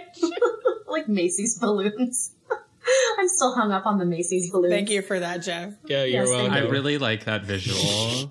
And the poor people who are sleeping, because not only are they sleep, they're like drunk sleep. So it's like you have the like the level of okay, normal wake up kind of groggy, but you're like passed out. You're really just It's a discombobulated. real rude awakening. You're probably thinking Like, you're you- dreaming. You're just like Like, oh, I gotta send a message to my wife. You get out your parchment and your quill and you're like, uh, honey, there's Des eat it. So, hang on. Des eat Yep, that looks fine. In the area. Um, help. Love you. Kiss your Yes. face. Okay, now somebody give me an owl. I need to send this to my wife. I feel like it's more of like, just leave me. Like the people were like, come on, we have to go. I'm fine. Just leave me in here. Like, just don't even worry about If I was that intoxicated, I think I would be like, yeah, I'm not running. I can't run when I'm sober. Like, no, if, if I get the Macy's Day balloon treatment in this whole ish, Then then, at this least is I how don't this have is to supposed run. to be. It's a dream come true. I won't remember it tomorrow. Y'all, we are trash. Basically. So I had I had a thought. So when I first was reading this and thinking about just the non-action happening, or at least we don't know what's happening. When all of this is going down, I was surprised that not a single non-ministry wizard that we know of acted against them. But then I started thinking about it a little bit more, and it's kind of like some bystander effect happening along with, you know, people are traumatized from what happened in the last Wizarding War and what have you. What do you guys think about that? About the fact that, that we know of, nobody really even tried to shoot a stupefy across the field and stop it. I would say some people do because Mr. Weasley is a ministry employee, but he doesn't just run off and say, I'm a ministry official. I have to do something. You boys get off in the woods. He takes the ones who are of age. Percy's a ministry wizard as well at this point. Um, but his two eldest sons, they're like unofficially deputized in the moment by their father and said, you know what? We need to go and help. And I like to think that there are other people who are in the area who are able, who are helping. Because everybody at the ministry all gets to decide when they're a first responder or a lawmaker or a detective. So what what's the difference in a moment of crisis if ordinary citizens do likewise? Because there are no rules. Exactly, because the rules the rules are made up and the points don't matter. Yeah, I had that same thought. Does it does it say how many Death Eaters there were or no? Um, I think they say about twenty. Oh, really? Why They're don't I think it- surrounded by 20. I think, yeah. I Assuming don't that they are all moving in one know. single group, which, by the way, I mean, on the one hand, yeah, safety in numbers, I get that. So staying together as a group, sure. But on the other hand, wouldn't it also probably be maximum chaos if at some point they spread out so that they can't all be captured and so that people don't know where the chaos is happening because it's everywhere? Right, because it's described as a crowd of wizards tightly packed and moving together. So that's a little easier to, you know, attack a tightly packed group of Death Eaters. Yeah, okay, I, I then I, was thinking probably the I same thing probably as mixed you, up the 20 with something else. I was thinking the same thing as you. The I was 20 like, appears later. I was like, so Okay. they're they're moving through all. They're like, I mean, I envision them walking kind of in a in a middle type of thing, and there's all these people around, and no one thought to just be like, boop. to, to any of them ever, or to even maybe grab a few other people. I don't know. I, I was thinking the same uh, the same thing as you, Janine. I was like, I mean, I'm not even here to say that I would have been the one to do it, but I'm just saying that I am surprised that out of all of the authority figures here and like older people, that older people, that no one was just like, we can probably take them down and stop all of this ratchetness. But all right, Dumbledore, take the shot. well, where was I think it's because they don't know that ope spell that you like They- said Bianca earlier. They don't know that. They don't know ope. Oh. Well, you know what? They know stupefy. They know. I mean, what was the one with the jelly legs thing? It's just the jelly legs. I You don't could have turned this into a whole incarnation. comedy show. The options Even were if- limitless. Even if you're hiding behind a tent and being a giant coward, that would be me. Yes, I would like yes, to think that in a moment of crisis, I would be hiding, but still trying to do the right thing. Like, Yeah, shoot I mean, me even foot. Harry doing like the one Harry spell that Harry knows that Harry uses every time Harry Oh, has a because Harry he has problem. one spell slot. Yeah, Yeah, Expelliarmus. I mean, just, Exactly. Yeah, I just it could have happened, but I understand that for the plot of the book, it didn't. yeah. Maybe there's a long lost, hidden, you know, short story about someone who did something and we just don't get to read it. I don't know. because they didn't make it. right. No. because they're, they're, they're gone. So Look at that the story. Some random one shot character. Okay, round two. Name something that's not boring. A laundry? Ooh, a book club. Computer solitaire, huh? Ah, oh, sorry, we were looking for Chumba Casino. That's right. ChumbaCasino.com has over 100 casino style games. Join today and play for free for your chance to redeem some serious prizes. ChumbaCasino.com. No purchase necessary. Full prohibited by law. 18 plus terms and conditions apply. See website for details. With the Lucky Land slots, you can get lucky just about anywhere. This is your captain speaking. Uh, we've got clear runway and the weather's fine, but we're just going to circle up here a while and uh, get lucky. No, no, nothing like that. It's just these cash prizes add up quick. So I suggest you sit back, keep your tray table upright, and start getting lucky. Play for free at LuckyLandSlots.com. Are you feeling lucky? No purchase necessary. Void where prohibited by law. 18 plus terms and conditions apply. See website for details. So, the horrible, terrible Macy's parade is marching through the camp, and Harry and the gang run off into the woods. But, like, Mr. Weasley does have his act together now. He, like, knows how to be responsible. True. During a, this situation. bit more ahead in the game at this yeah. point. Rex, are you just a Weasley hater altogether? I think I just hate men. Okay. That's fair. Men are awful. Do you like Ginny? Men do suck. I like book Ginny. Okay, I'll accept that. We don't get enough. We don't get nearly enough movie Ginny. Like they, like Bonnie Wright looks very, very nice on screen. Like from the beginning, she really fits the character. But truthfully, apart from Half Blood Prince and um, it's it's mirror in ring theory, Chamber of Secrets, we don't really get that much Ginny. Even in Mm-hmm. Chamber of Secrets, the movie, we don't get that much Ginny. Not nearly enough. She just randomly appears in the Chamber of Secrets. Yeah. Like, oh, we need to put her in the chamber because that's an important plot. But anyway, but Rex has a good point. Mr. Weasley telling the the kids to go and hide in the woods. At first, it sounds kind of weird, like, "Hey, run off into the woods and I'll find you later." But at the same time, it's better than telling them to hunker down and stay put when the world is on fire. This is okay. No, this is book four. So this, never mind. This is before the DA. Never mind. Yeah, All this right. is this is yeah, this is before the DA, before yeah, all that. The DA is not even like a twinkle in their eye yet. No. So we don't think that Dumbledore attends these things. Yeah, where is Nope. he? That just, I mean, I think even for political reasons, I'm just, and granted, Dumbledore is very like anti do things for political reasons, but it just really surprises me that Dumbledore wouldn't be at this event. Maybe he's not sporty.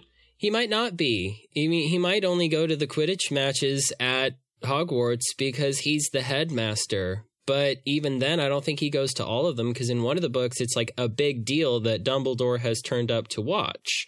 But Dumbledore has probably been to his fair share of Quidditch World Cups at some point or another, either because he wanted to go or because he was an invited guest of somebody important that he was supposed to be meeting with. But he just, he might not have wanted to go. But I think also the Triwizard tournament, I don't know. To me, it just seems like this is the one he would be at because you have this, we're about to go into this whole thing about global, what did he say? Cooperation, collaboration, whatever. Um, Yeah. I don't know. To me, it, I thought it was odd that he wasn't at, at least at this one. No, but like Jeff said, the Triwizard Tournament is coming up at Hogwarts, though we don't know about it at this point. Yep. So he might be doing behind the scenes stuffs of being like, how do we bring in these dragons? Yep. Because, I mean, it's like earlier when we were talking about why doesn't Harry take off the locket before he dives in? Why doesn't Hermione go with him? It's like anytime you can ask, why didn't this happen with these books? It's because the plot doesn't advance the way it does. If that were to be the case. Because imagine if Dumbledore was here to wrangle all the Death Eaters in the Death Eater Death Day parade the way he does in the next book when they're all at the Ministry of Magic. It would have It would worked be out boring. comple- yeah, it would be completely different. We would know who all of them were.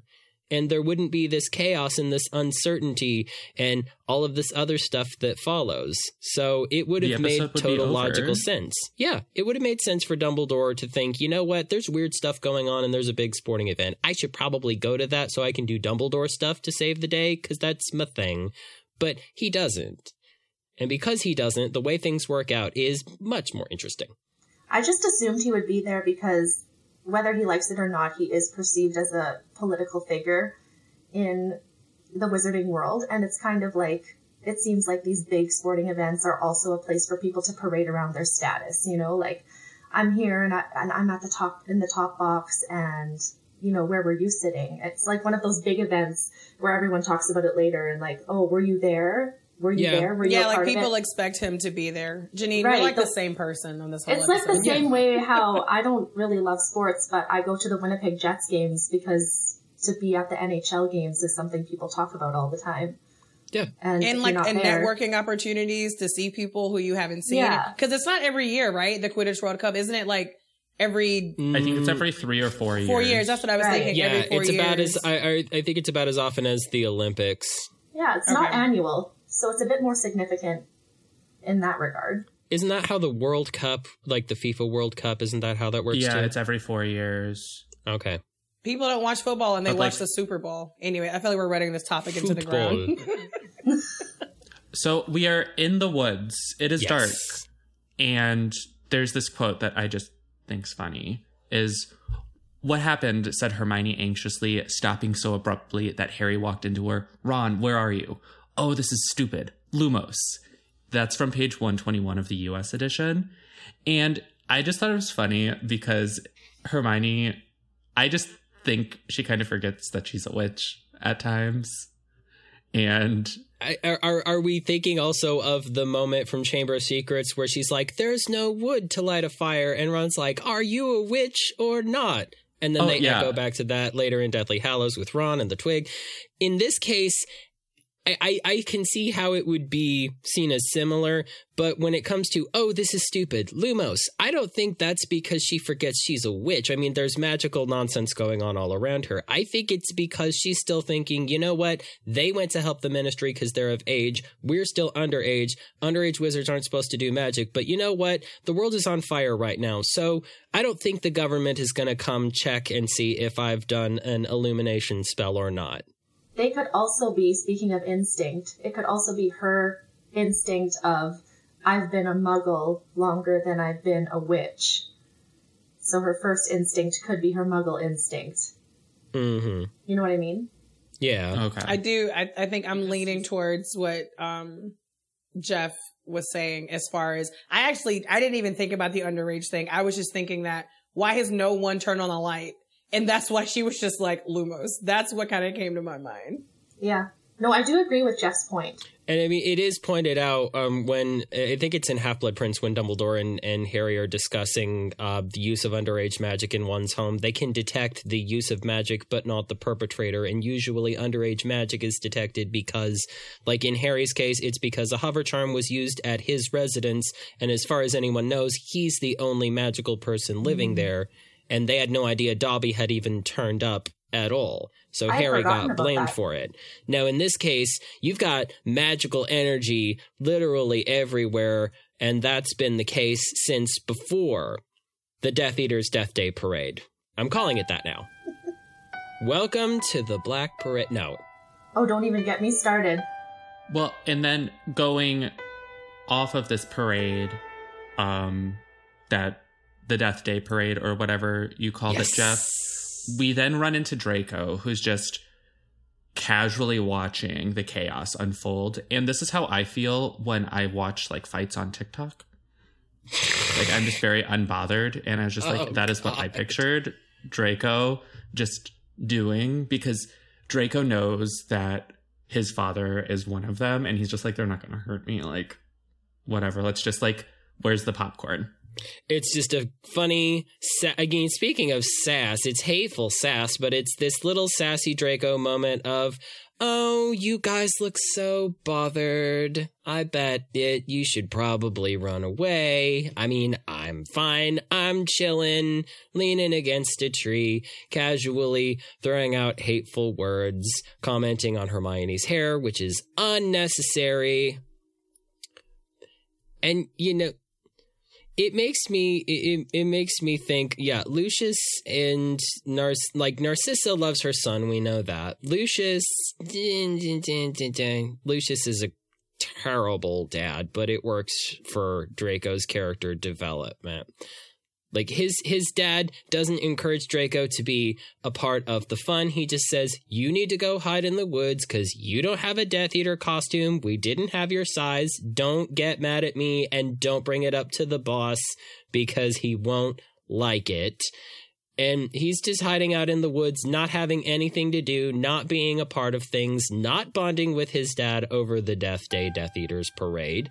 And it just I think it further proves that Draco and his dad really have no relationship to speak of. But that kind of works towards his character development because later on in the series, the fact that he has no real connection with his father ends up working against the Death Eater's cause because Draco, in the end, he can't carry out what he's being asked to do by Voldemort, partly because he doesn't have the nerve, but also because when the big moment arrives, Dumbledore is showing him the kind of understanding and protection and affection that his own dad never gave him. And I think that's important. Where is Narcissa? Not here. Yeah, supposedly, I would think she's with the Death Eaters. No. But she's no. not a Death Eater. Narcissa is like, I think You know Narcissa what? is above things like Isn't that. she always just kind of like unwillingly roped into the Death Eater stuff because of her affiliation with her husband? Yeah, because there was a whole conversation about how she's Right. not officially a Death Eater, and I do not at all see Narcissa participating in such childishness, Well, which makes me wonder at the why World wasn't Cup? she? Yeah, she was because that's isn't that where Harry saw her for the first time? Yeah, that's where we find we don't even find out. This is where we first find out what her name is. We Yeah. know, you know, Draco's got a mother and a father, but it's always my father, my father this, my father that. My father's going to get you fired. My father's going to give you a book. Don't worry about it, just read it. Um And I was like, I have a mom too, and she looks like she has the, smell of dung under her nose. Under her I nose. believe was the insult from Harry, right? yep, that was the read. So That was the Narcissa was there. So if we don't think that she was with Lucius and she wasn't with Draco, where is she? Yeah, now, now let, let's let's think about this. Whether or not she's officially a Death Eater, when it, later in the at the end of this book, when the Death Eaters are summoned l- to the graveyard where Voldemort has been resurrected, it is only his most inner circle who are summoned. This is definitely not every Death Eater who still exists. Some of them are in jail, but the ones who are branded with the dark mark are his inner circle. So I think now mm, mm, I have so to are you saying this that you don't have to have a dark mark to be a Death Eater? Is that what you're saying? unofficially, like to do work on behalf of the Death Eaters. Like at some point, Narcissa has probably had to do something because we know she's not with Draco. We don't know that she's not with Lucius in the Death Eater Death Day parade, but she doesn't go to the graveyard where the inner circle shows up. And then later on, she does not go on the mission to the Department of Mysteries. So you're saying there's a hierarchy of Death yeah, like there are yeah, there are times where she needs to be present, but there are times where she doesn't need to be present because in the first chapter of Deathly Hallows, she's there at the big meeting that Voldemort is having with all of his Death Eaters. Yeah, So- that's because Draco's there, and she's like, Draco is not going to be with Voldemort when I'm not there. I don't I don't think she really has that much control over whether or not what Draco does and doesn't do when Voldemort steps in to say what Draco is or isn't going to do because even though she's his mom and she loves him and she wants to protect him, she is not foolish enough to think that she is going to go against Voldemort. But it's not about would. going against Voldemort. It's like if Draco's in the room with Voldemort, I'm in the room as well. I'm sure Voldemort, wherever, like Draco, I want to talk to you privately, sure. Um, but outside of that, I just don't think she's going to leave his side. I don't. This is one of those things where, again, the possibilities are limitless. I would love for the listeners to chime in and say Yeah. where you feel like Narcissa is at this point. Yeah. Where is Narcissa? Is she actually a Death Eater? Why was she at the board meeting in Deathly Hallows if she didn't have a direct role? Is it just because it was Malfoy Manor and she lives there? Like, what's what's Narcissa's deal? What do people think?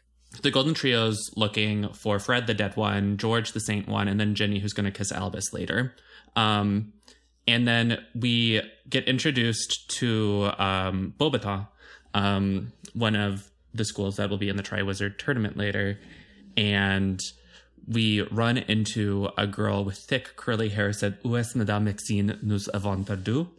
Um, and I just really liked that little call out to Beauxbatons, just seeing how important that school will play later on in the book. It's always like when I read this chapter, I always like that little part.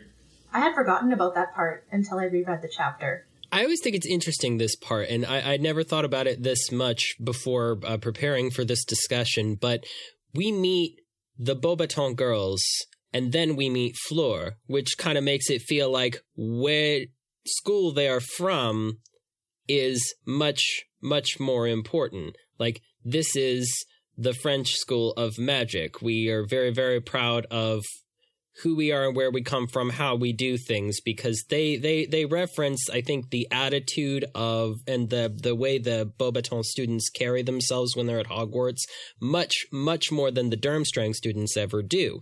We even get mention of other Durmstrang students, or not Durmstrang students, but Beauxbatons students. They don't get names necessarily, but they they kind of pop up throughout the book at different times.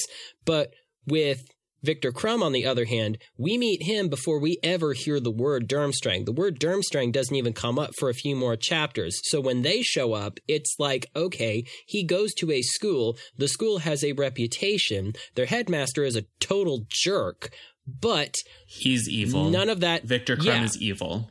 He's not evil. That's the he's, vibe that it's painting, though. But what? Okay, so it it maybe it is kind of setting him up as a red herring a little bit. That's that's for listeners to discuss as well, I think. But I what what's interesting is they set up Beauxbatons before they set up Fleur Delacour. So that where she's from and where she goes to school is significant. But with Viktor Krum, you meet him, then you find out about the school, and he's like the only one apart from Poliakoff that we ever get named. So nobody mm-hmm. else from the school student wise matters except for Viktor Krum. So in that case, it's not about where he goes to school, it's about who goes to school there. But I do also like we're introduced to Veelas as well. Um I think we're introduced to them in the chapter before this, but there's Yeah. Because there's this I don't know if this is written in the doc actually, but there's that part where people are like Oh no, I do have it this in the doc somewhere about Ron saying he has a broomstick that'll reach Jupiter. And I said he said that because um, boys go to Jupiter to get more stupider. Just because um, facts. Um, I don't know where I was going with. Oh, because we were talking about Beauxbatons not being mentioned, Viktor Krum being yeah. mentioned, but Fleur is. I feel like I am not speaking coherently. It's okay. I, I, I think I what I, I don't know if you meant to do this or not, but I think you actually kind of exposed something that I think I forget about sometimes when I read this chapter. I forget sometimes. Let me know if this happens to anyone else.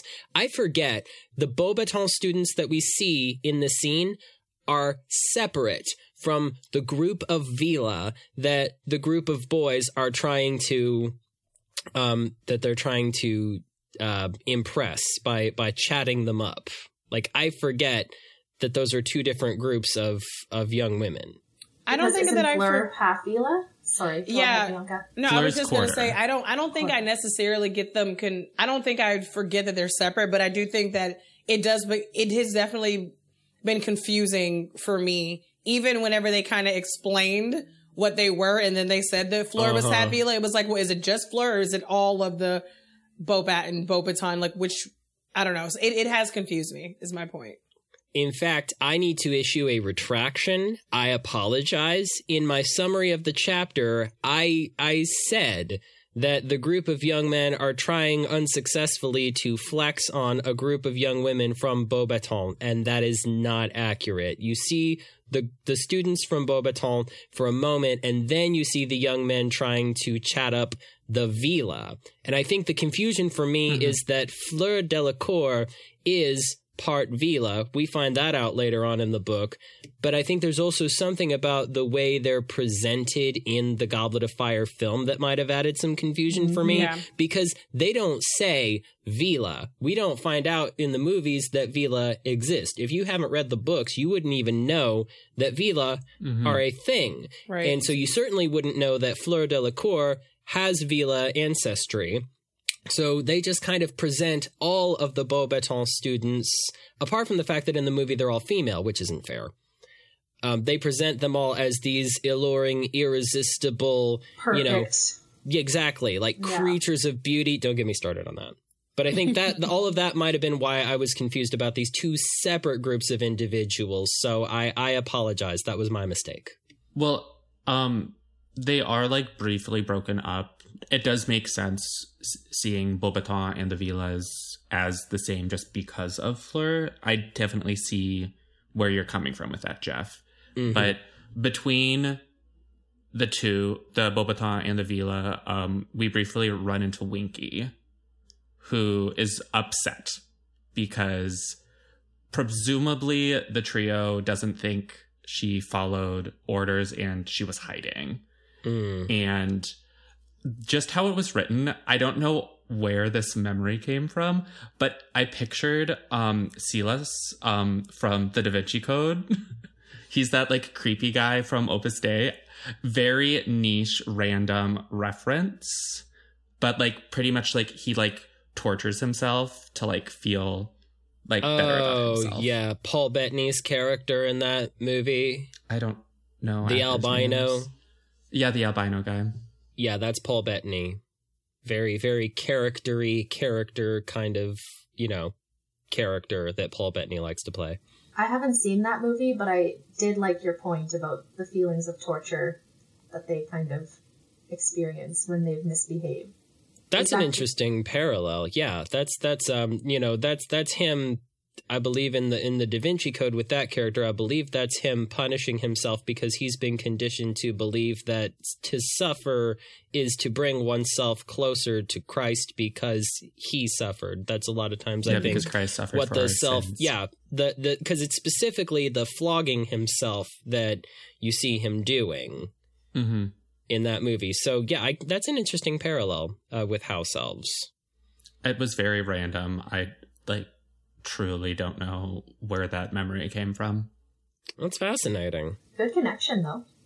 Yeah, and in that moment, I admire that, you know, with Hermione Granger, the fact that there is so much chaotic stuff going on around them, but she still manages to find the energy to judge people who don't support her cause of wanting to be nicer to house elves. Like, this is really, this is where, I, isn't this where this whole thing, like seeing Spew. Winky, that, yeah, this is really where this all Mm-hmm. begins. Is she- Is she judging The them or is she calling them out? Well, I, I feel like you could probably look at it as a little bit of both, just depending on. Some people, I think, would probably call it judging because I know that some people, unfortunately, don't have the best attitude towards Hermione and the way she approaches the causes that she believes in. Because it comes across to some people as judging, to some people, it it does it just becomes across as her speaking her mind and and standing her ground and, and stating what she believes in Yeah. which I think is perfectly fine. But when she starts spew, I think she's clearly not. She's either overestimating people's ability to empathize with her cause, or she's underestimating the weight of the task that she is taking on at the age of fourteen. No, that's fair. I think that her her starting it, great. Her expectations of what other people were going to do or not do to help her, slightly unrealistic. Yeah, good intentions, bad idea. And she didn't she didn't involve any adults and i'm not saying that kids don't have power because i'm a teacher i totally believe kids have power and can do She anything they set their mind to but well she did try but well and maybe she tried more than the book describes i don't know She might have. I mean, we, we, we also have this tendency with, with books and with films to say if it didn't, if it wasn't explicitly described in the text or if it didn't happen on screen, then it didn't happen. That's where headcanons come in. I mean, hell, there are people who believe that if you didn't post it on social media, it didn't happen.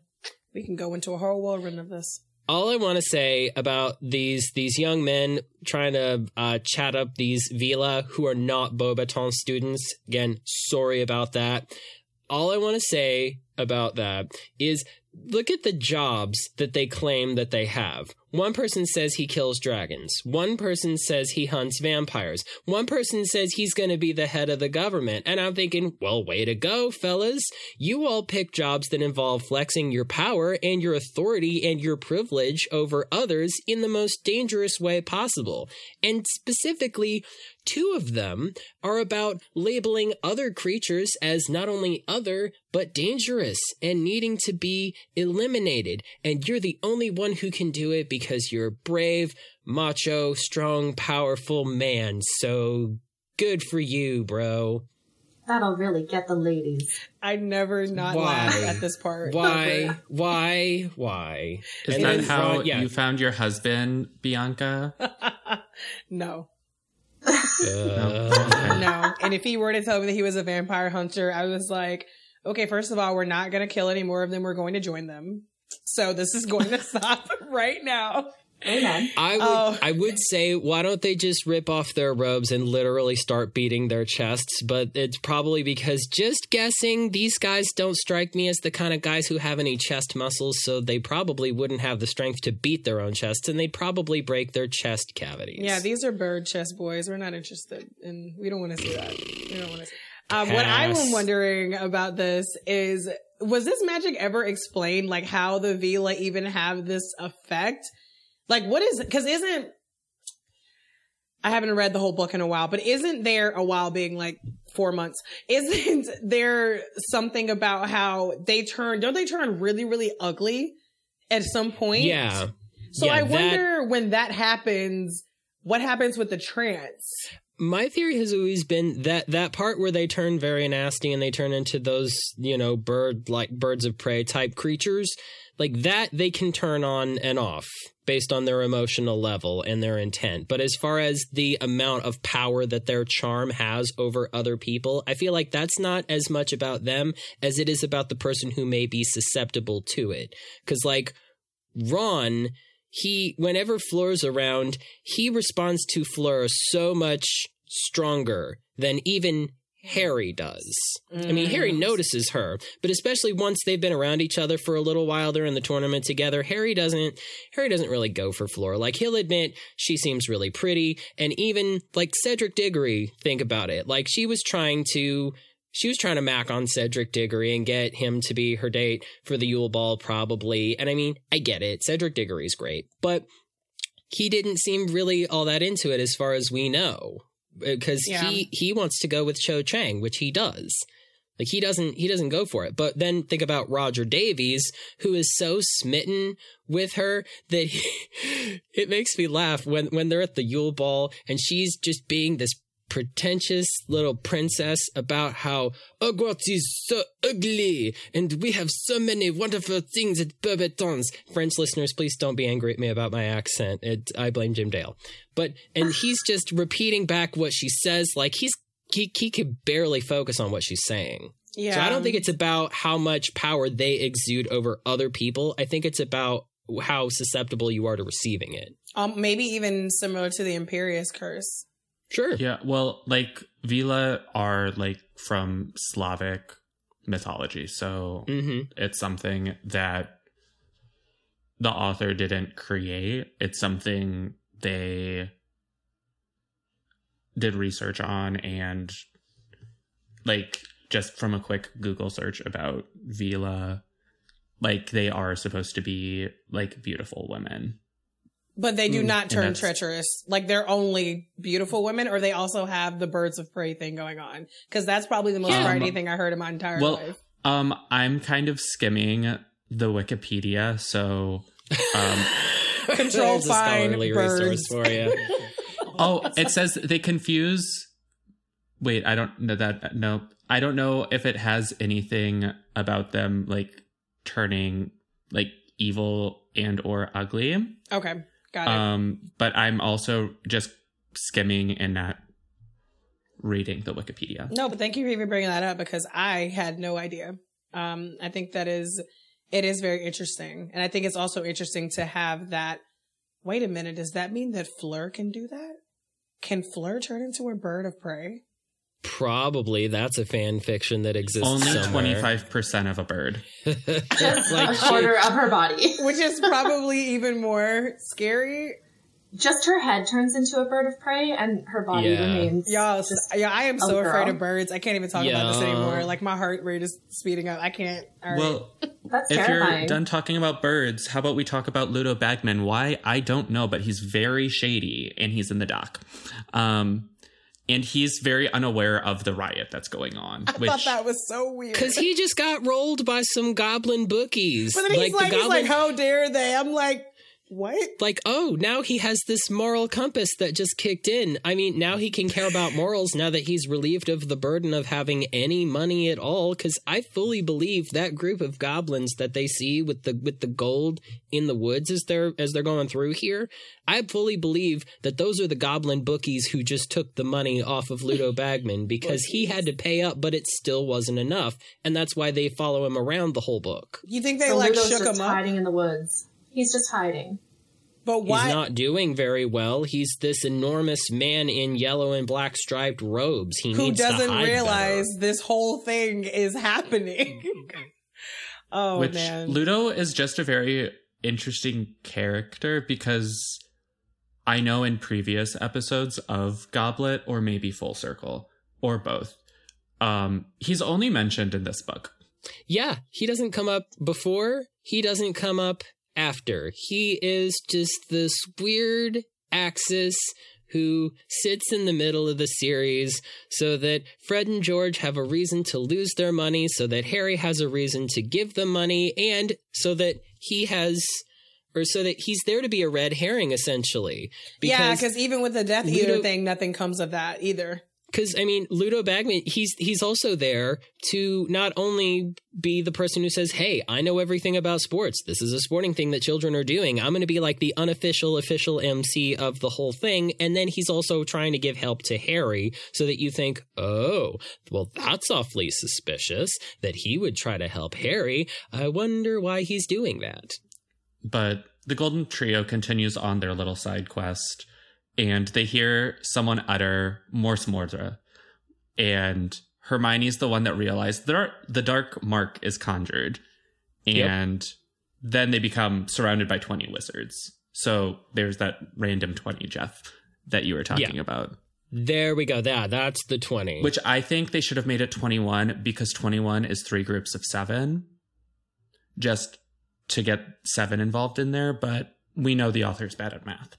Yeah, but when Ludo Bagman shows up again, it becomes 21 because he's a ministry wizard. And isn't it kind of funny how bad he is at being useful in like any way at all? Every and scenario. yet he's hiding in the woods because he just got rolled for all his money and then he goes off to allegedly supposedly try to help what's going on back at the camps and then he apparates directly beneath the most dangerous symbol that there is like he sees the dark mark and he goes right for it moments after everybody else of course which seems you know, on brand for Ludo Bagman. Like he'll run towards the danger after everybody else already has. But I'm just saying, he shows up underneath the most dangerous symbol that there is.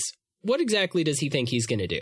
I don't know, but then they think Harry's the one that cast the dark mark, which makes zero sense to me. And I thought that Crouch was majorly giving us movie Dumbledore vibes. The way he's freaking out over and over and not believing him. And you know, like in the movie version where he's like, Harry Potter, Oh, did you gosh, put your yeah. name in the goblet of fire? And he's just Yeah. so angry and it's not at all how it's said in the book. At all. Um, you go to the, you Yeah. go to the scene of the crime. Right. So it's over and over and over and just so much rage and not letting him explain at all. it's just, I just want to tell him to shut up every time I read that passage. Oh man, you know what? I just I have I have to bring this up just because this is the first time I ever saw this gentleman who plays Barty Crouch, Roger Lloyd Pack. You know, rest in peace. He's such a fantastic actor, but this is not my favorite thing I ever see him do. Do yourselves a favor. Look up a classic British sitcom called The Vicar of Dibley. The character that he plays in The Vicar of Dibley, he's this country farmer named Owen Newitt, who is the complete opposite of Barty Crouch. Barty Crouch is well dressed and clean and disciplined and super into rules and like he's old money, but Owen Newitt. he's this he's this dirty, foul-mouthed, kind of not perverted exactly, but much looser in that way than Barty Crouch would be. Not Just like, trust me, exactly. he, he's like, no, yeah, I don't know how, I don't know how to describe it without talking about certain things. Just trust me. The, the, the, the range of this actor who played Barty Crouch, you, you might not necessarily know it if Barty Crouch Sr. was the only thing you ever saw him do, but he, Roger Lloyd Pack was a fantastic actor. No, but um, Jeff, you have a good point bringing up that Amos Diggory, um, though he does work for the ministry, is in charge of magical animal control, whereas Yeah. he's like interrogating everyone. And it's just like the author put the ministry employees that we've already met, and they're like, okay, these are the people that are going to question everyone because we don't need to create some random Auror to like do it or someone who might have credentials. Mm, how cool would it have been if it would have been Moody? If this would have been our introduction to him? Oh, well, would it have been Moody yeah, or that- fake Moody? It would have it would have been Moody at this Um, point because Yeah, because they Junior didn't. They still- didn't. Uh, yeah, they didn't kidnap fake Moody yet. That Yeah. was. That was. That's later. Okay. But no, he. I, I repeat. Why does everybody get to be a detective? Amos Diggory is not qualified to interrogate children. And even so, he was just like on a hiking trip with these children. He is he's he's not qualified to be. It, it's him accusing Harry, then he's accusing the house elf, who he keeps calling Elf.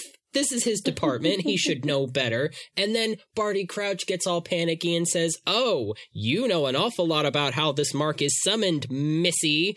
And the only one trying to be the voice of reason in all of this is Arthur Weasley saying, Come on, do you really think that Harry Potter or his best friend or an elf, for crying out loud, would even know how to conjure this mark?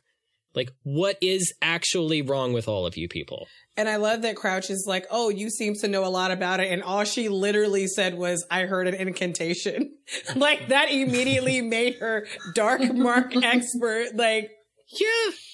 Oh, you seem to know a Exactly. lot That- about that's it. That's how it works in the wizarding world. Like, well, that's normally how spells work. Wouldn't it be funny? Wouldn't it be hilarious if one of them, like, oh, there was a person, he stood over there, and I think he said something like Morsmordre, and then little dark mark shoots out of her wand? oh no. Like, oh, dear. That would be unfortunate. Was there any thought of let's see who this is before we just start stunning? I mean, the whole like shoot first and ask questions later. I understand that there are a lot of scenarios where that may make sense in a war ish situation.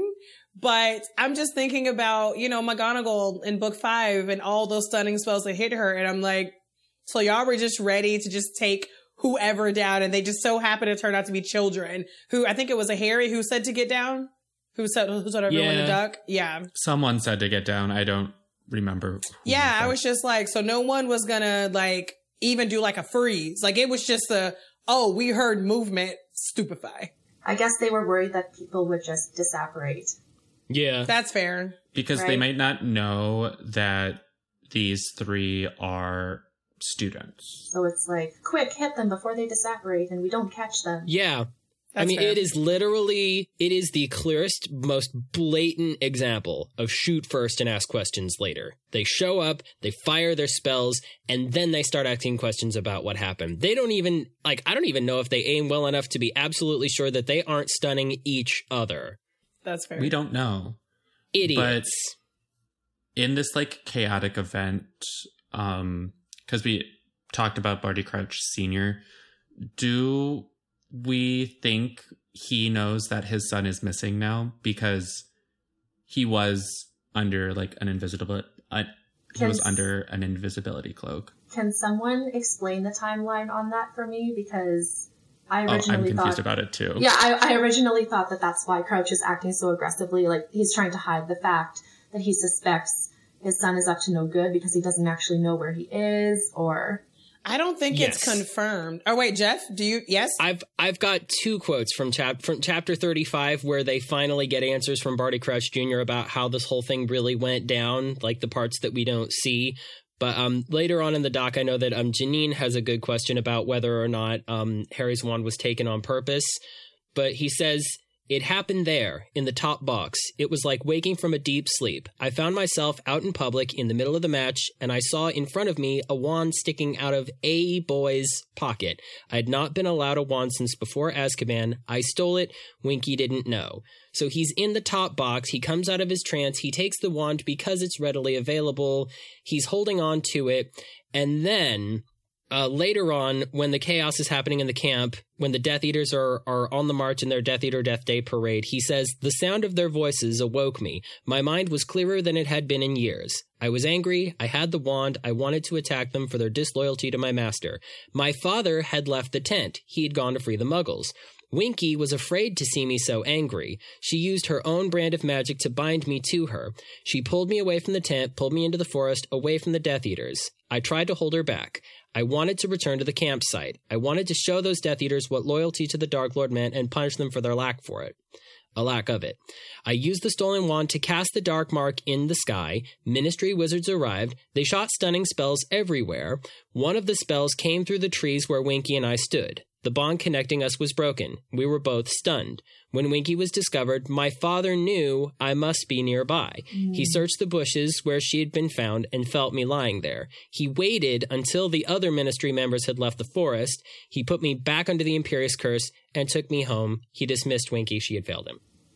so the key word there to answer my previous question is a boy's wand. He didn't know it was Harry's. Okay. Yeah, he just grabbed it because it was available. I don't even we don't even know for sure that he fully registered that it was Harry Potter because he can only see the back of him and he's never seen Harry Potter Right, before. right. So we don't even know that he knows who Harry Potter is. Very convenient if he had known, if he could try to use that to his advantage and make it look more suspicious on Harry's part. But he didn't know. Oh, sure. But no, in, in, in terms of like the, the question about whether his father knew he was knew he was missing, he didn't know he didn't know he was missing, but as soon as he shows up under the dark mark and he sees Winky, that's when he realizes he's missing because he can't even feel him originally at first. That's why he goes to look in the bushes. And this is after he was. So this is after the whole group stunned them. Yeah, the whole group stunned. They shoot stunners So basically, everywhere. Crouch found him first and then made him disappear before he came back and started blaming others. Is that what we're saying? Yeah, the way it worked out was the stunners get sent everywhere. Amos Diggory go, says some of our stunners went right through those trees. We probably got them. He comes back with Winky. Mr. Crouch goes back to look in the bushes when he sees Winky because he knows that if Winky was there, then his son mm. probably was too.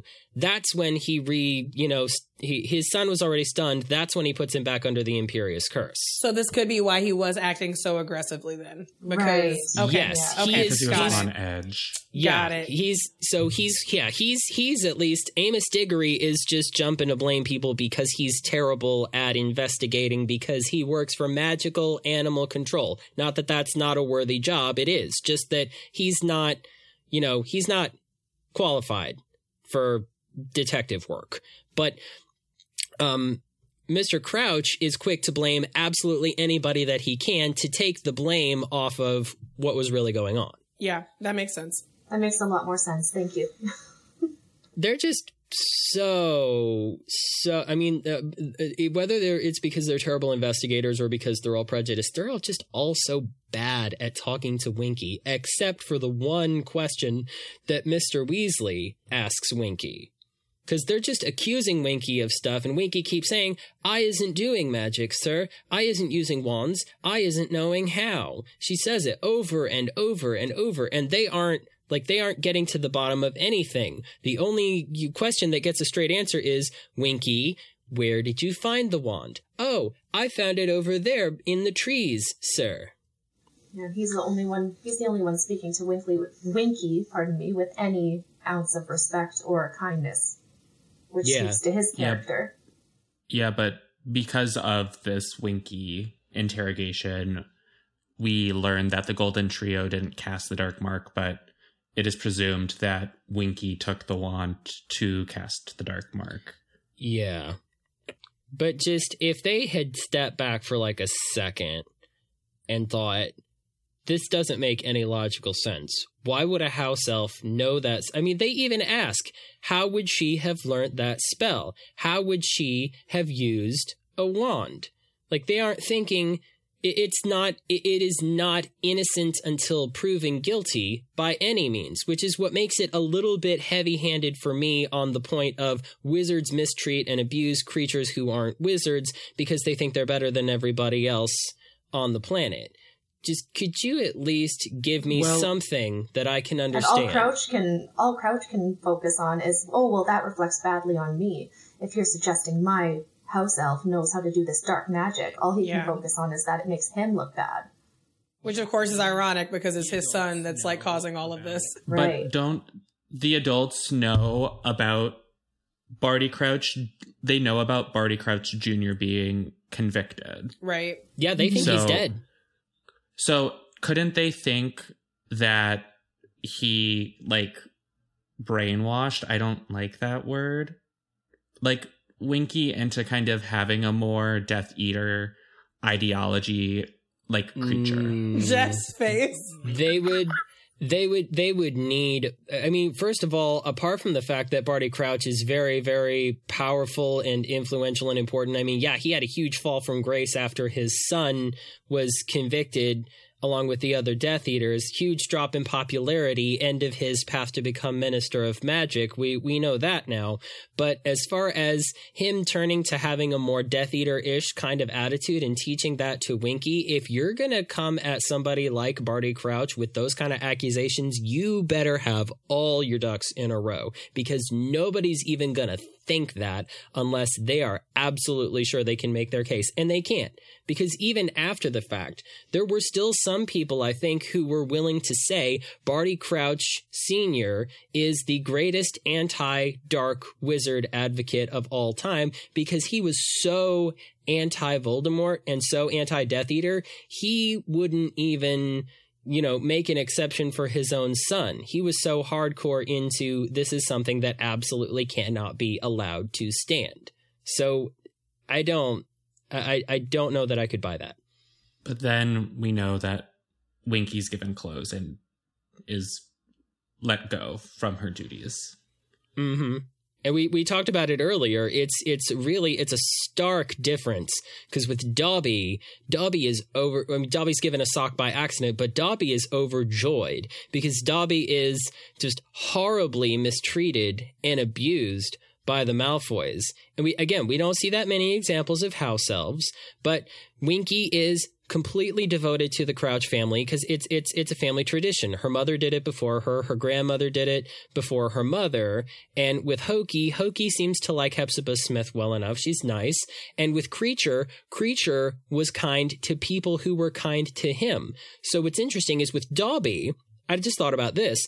Dobby does not like his masters because they are all horrible to Dobby. Winky likes all the Crouches because the Crouches are about as nice to Winky as most people probably are to their house elves. They at least, you know, give her duties, and I'm assuming every now and then they give her like a thumbs up or a thanks, Winky, you know, for that. That's, you know, to Winky would probably be kindness. But with Kreacher, Kreacher gets both because Kreacher is hopelessly devoted to the House of Black and to the nobility, supposed nobility of purebloods, and clearly speaks about Regulus with and his old mistress with great reverence, but completely abhors hmm. Sirius Black and then doesn't start showing any kind of kindness to Harry until Harry gives him the locket and then it's like total 180. So one house elf gets nothing but hatred. One house elf gets about as much kindness as house elves probably get. And then you've got Kreacher in the middle who actually gets both. Yeah, and I like that you pointed out how um Mr. Weasley was willing to hear him. Yeah, at least it just mm-hmm. it's one more reason I adore Arthur Weasley. Yes, there are times where some of his parenting decisions might be kind of questionable. Like I personally wouldn't find out that my teenage son stole a car and went on a rescue mission and I wouldn't say, "Did you really? How did it go?" Like that wouldn't be me. But I mean, in the wizarding world, there's probably some things that give them perspective because this is just everyday life for them and we'll never understand them. And flying a car to save somebody that you also care about is probably one of those things. But And it's his passion I mean- too. I mean, let's just take that into account. Like he worked so hard on this thing. So I think it was just instinct of like, oh wow, like did it work? Yeah. And he's also, let, let's not forget, Arthur Weasley is considered a weirdo by many of his ministry colleagues because he's passionate about muggles. Not only does he want to study muggles, he likes them. He wants to get to know them. He wants to learn about them from their own perspective. He wants to take the Grangers out for a drink so that he can, you know, kind of interview them about what muggle life is like. He collects plugs for crying out loud. He's just, he's such a nice guy. So, of course, he's going to be nice to the house elf when nobody else is being nice to the house elf because that's, that's, that's how he's, that's how he's wired. He's the guy who is nice to people that people aren't necessarily being nice to. Like, I like to think when Arthur Weasley was at school, he was that guy who would see a student getting bullied, and he might not be successful at getting the bullying to stop, but at least afterwards, he would be the person to kind of sit and have lunch with that person and say, hey, it's okay. You have anything you want to talk about? Super nice, compassionate, empathetic guy. I agree. I agree with this. Good points. And speaking of Winky getting clothed, I just want to point out that she clearly has Scorpio loyalty because at this point in time, she has been released from any type of ties to the Crouch family. And she could have straight up put this man on blast. She could have laid all his business out. She could have even just given like a little snippet of like, so where's your son anyway? And she did none of that. And I just think like, poor Winky. And obviously later on in this book with instances of lots of butterbeer, it just, it ends up being a very sad situation. But another thing that I wanted to ask is, you know, looking back, do we feel like it was kind or stupid of Barty Crouch to let Barty Crouch Jr. attend the Quidditch World Cup? Knowing what you know now, do you still feel like, oh, you know, as a dad, I think it made sense for him to do that? Or do you feel like, nah? I think it was risky, risky business. Mm. Everything he did regarding that boy is stupid. he did about as good a job being a dad to that kid as Lucius is doing to Draco right now. And oh my gosh, guys, it's the same thing I was saying earlier the other way around. Lucius tried to raise Draco to be a meanie, but Draco ended up going over to the side of good for but a moment because Dumbledore showed him compassion and kindness. Whereas Barty Crouch tried to raise his son, barely, to be I mean, he literally even gave him his name and made him a junior, but he didn't give him the kind of attention and compassion and understanding that he wanted from his father. And then he ended up getting it from the side of evil. Ah, Draco and Barty Crouch Jr. have so much to talk about if he could just stop turning him into ferrets. I think Senior did it because his wife wanted him to.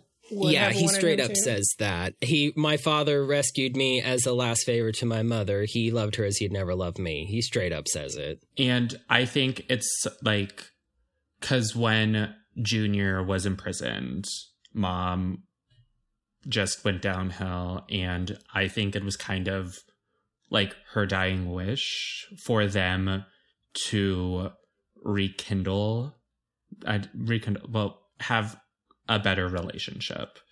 And Yeah. I think sending Junior to the World Cup was Senior's way of starting that relationship. So maybe it was it is both. stupid. It was kind and stupid. It was That's yeah, fair. it was it was it was like the most compassion you're going to get. It was the most sentimentality you're going to get from somebody as emotionally stunted as Barty Crouch senior. And let's let's also remember he only did that because the house elf he, Barty Crouch Jr. doesn't even call Winky by her name. The house elf persuaded him to give him occasional treats, rewards for his good behavior, let him smell fresh air.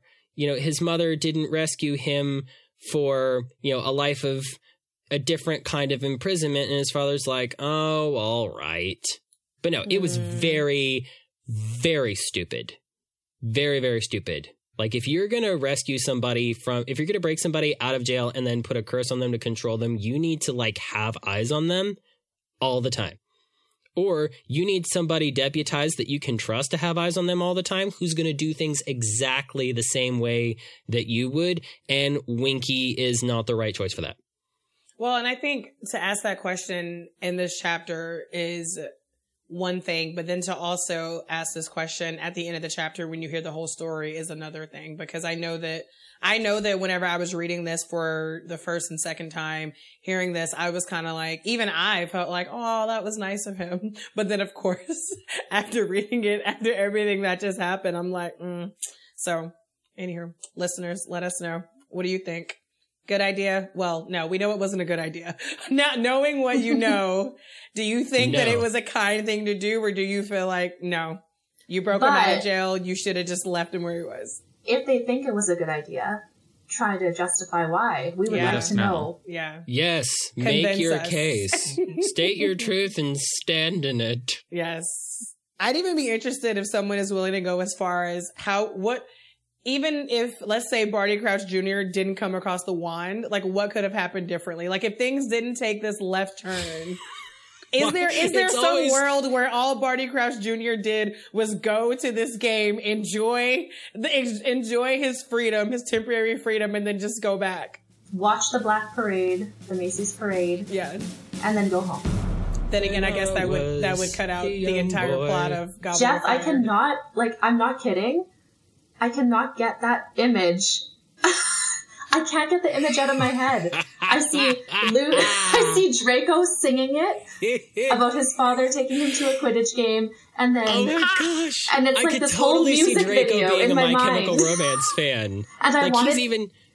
Oh, he could even like with the hair, like I he could even do a Gerard Way. a little bit more eyeliner, and he would be there. Okay, you know what? Honestly, I'm gonna I'm gonna I'm gonna confess a headcanon to you guys. Like I picture Draco Malfoy like 11, 12 years old, you know, fine. But then like from 13 going forward, every book, like his eyeliner in my mind just gets progressively heavier and heavier and heavier. And it gets even more smudged because like he's by the time you get to book six, he's not eating, he's not sleeping. And then by He's book crying. seven, he's just, yeah, he's crying. Like he's got mascara running down his face.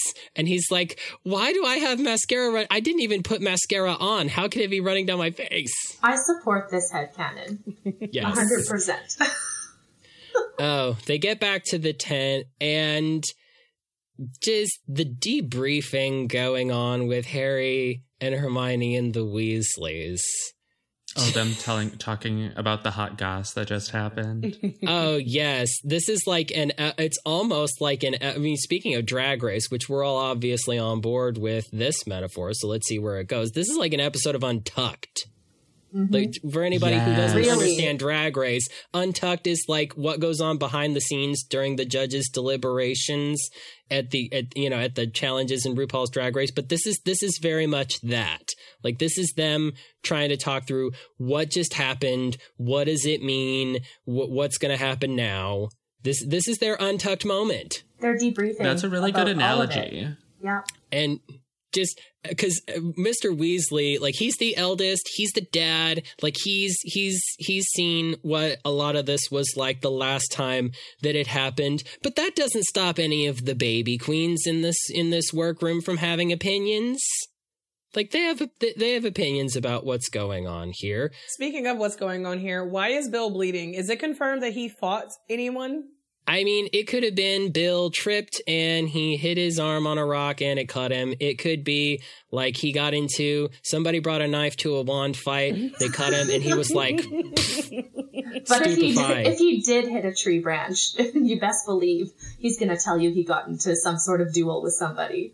For me, I'm still going back to earlier with the whole why did no one try to take down any of these any of these Death Eaters? Maybe it was Bill. Maybe It was Bill all Bill. Maybe was that's the why, one who and took- that's why he's bleeding. Yeah. Yeah. And he's not going to tell See, anyone about it because he doesn't want them to know that it didn't See, work it's out not- in his favor.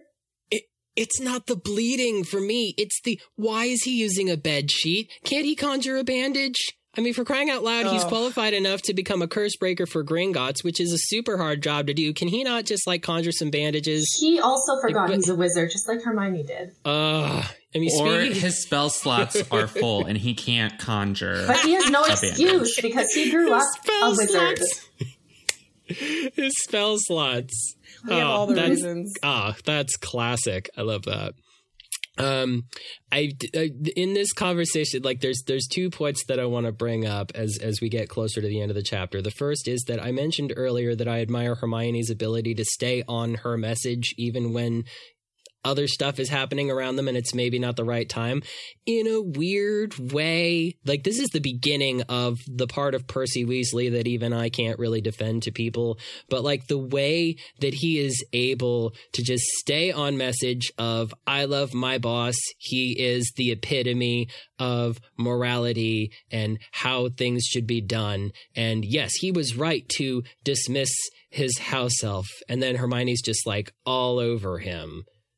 Not the He time, is- Hermione. Not the time. No, no, definitely. I mean, the and they, they Sis, kind of I end up you. both Not the time. and they no, and they even end up having the same like they're they're they're ha- they're both having their messages at the same time. This is the part of you know I mentioned that this is like an episode of Untucked. This is the part where like one queen is just I was just trying to express an opinion. I was just trying to say how I feel, and then somebody else jumps in, and the two of them are sniping at each other. And at some point, one of them is going to say the catchphrase that sticks with them even after the season's I'm season's over. sorry. Yeah, this is Yeah. the this is not RuPaul's best friend race argument between Percy I and Hermione. said what I said.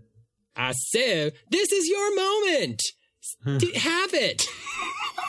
We're making references some people might not understand, but some people definitely will. That's So okay. They're going to watch I- Drag Race after they listen to this. It's all good. Absolutely, they are.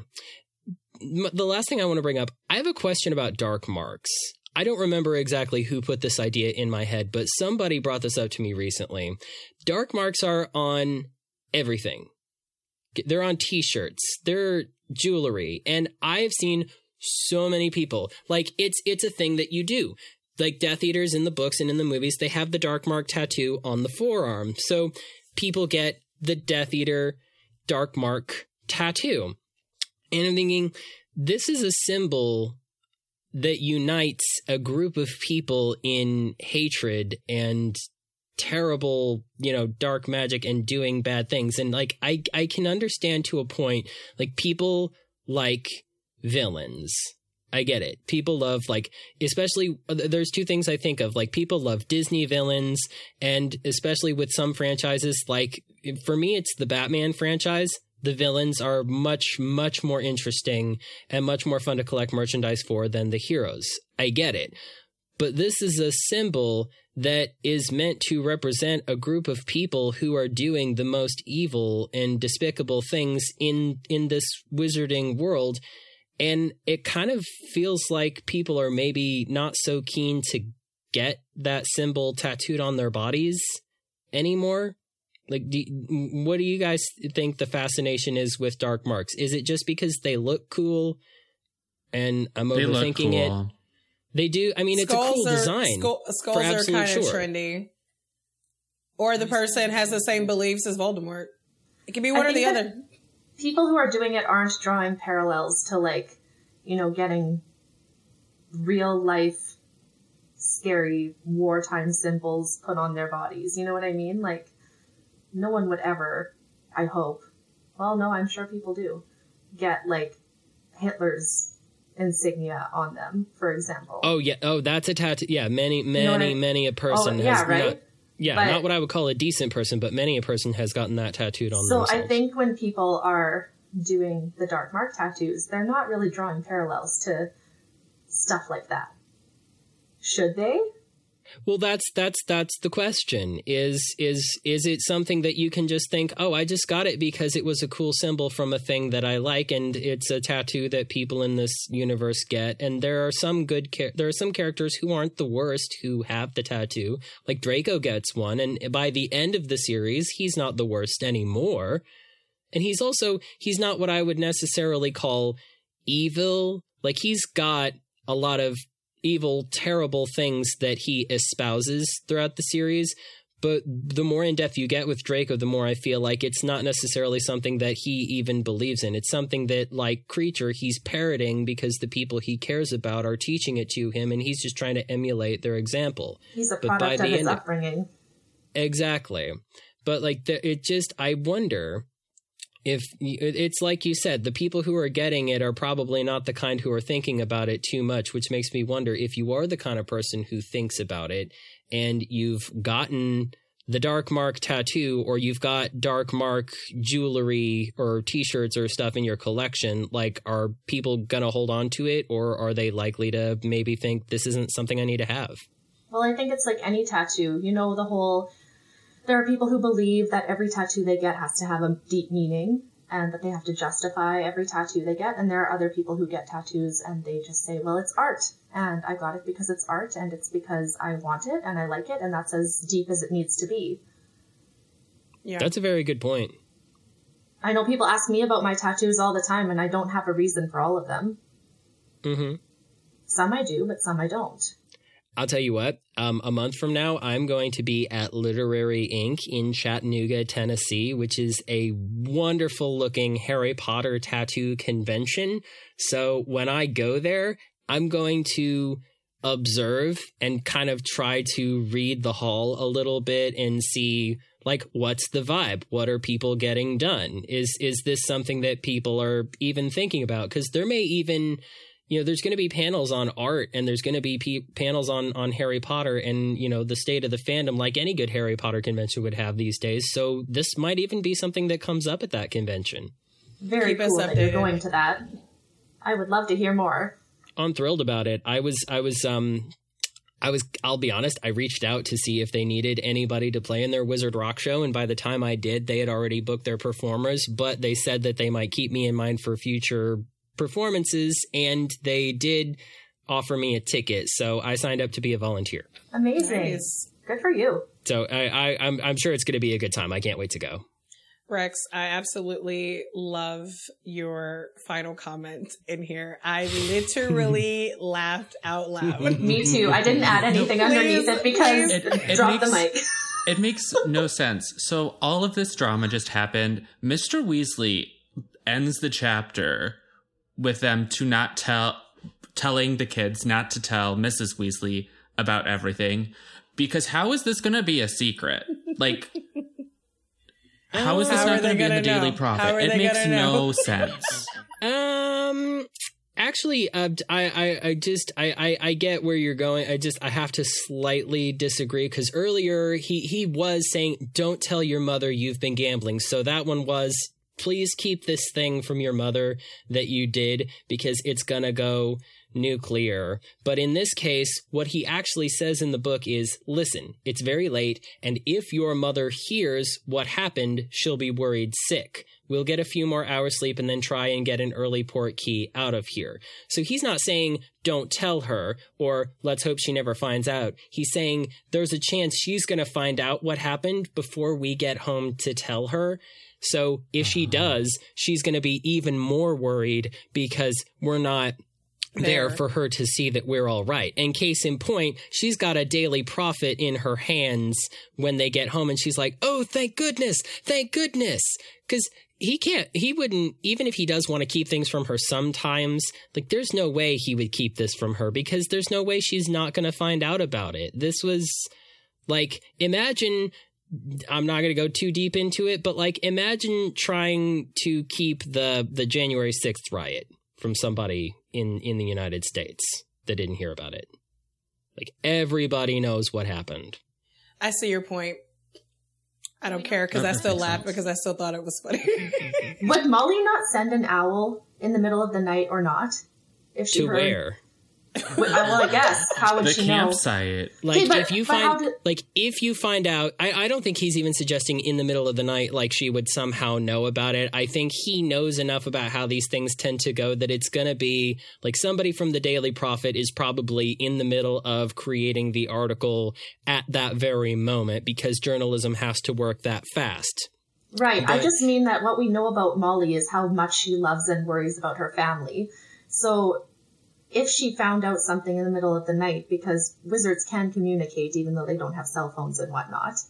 Yeah, I mean, she could absolutely send an owl, send a Patronus. She can do all of those things. I think, I think the bottom line is that she's going to be super worried. She's probably already Yeah. has like the, the normal level of worry, like, okay, I hope everything went well and they're coming back soon. But then to hear something like this, it would like, it would amplify it by like 100. And I'm sure she would do all the things to try to figure out like, are Oh, they yeah. okay? And Arthur's just, and Arthur's like, let's get home soon so we can go ahead and reassure her. hmm like I can see it going like this. The, to in my mind, the way it works is the Daily Prophet gets delivered. She reads the article. She worries. She stresses. She's trying to figure out what to do. And just when she is on the verge of writing out letters to attach to owls to send out to say, "Can somebody please confirm my family's safe? Arthur, They where show are you?"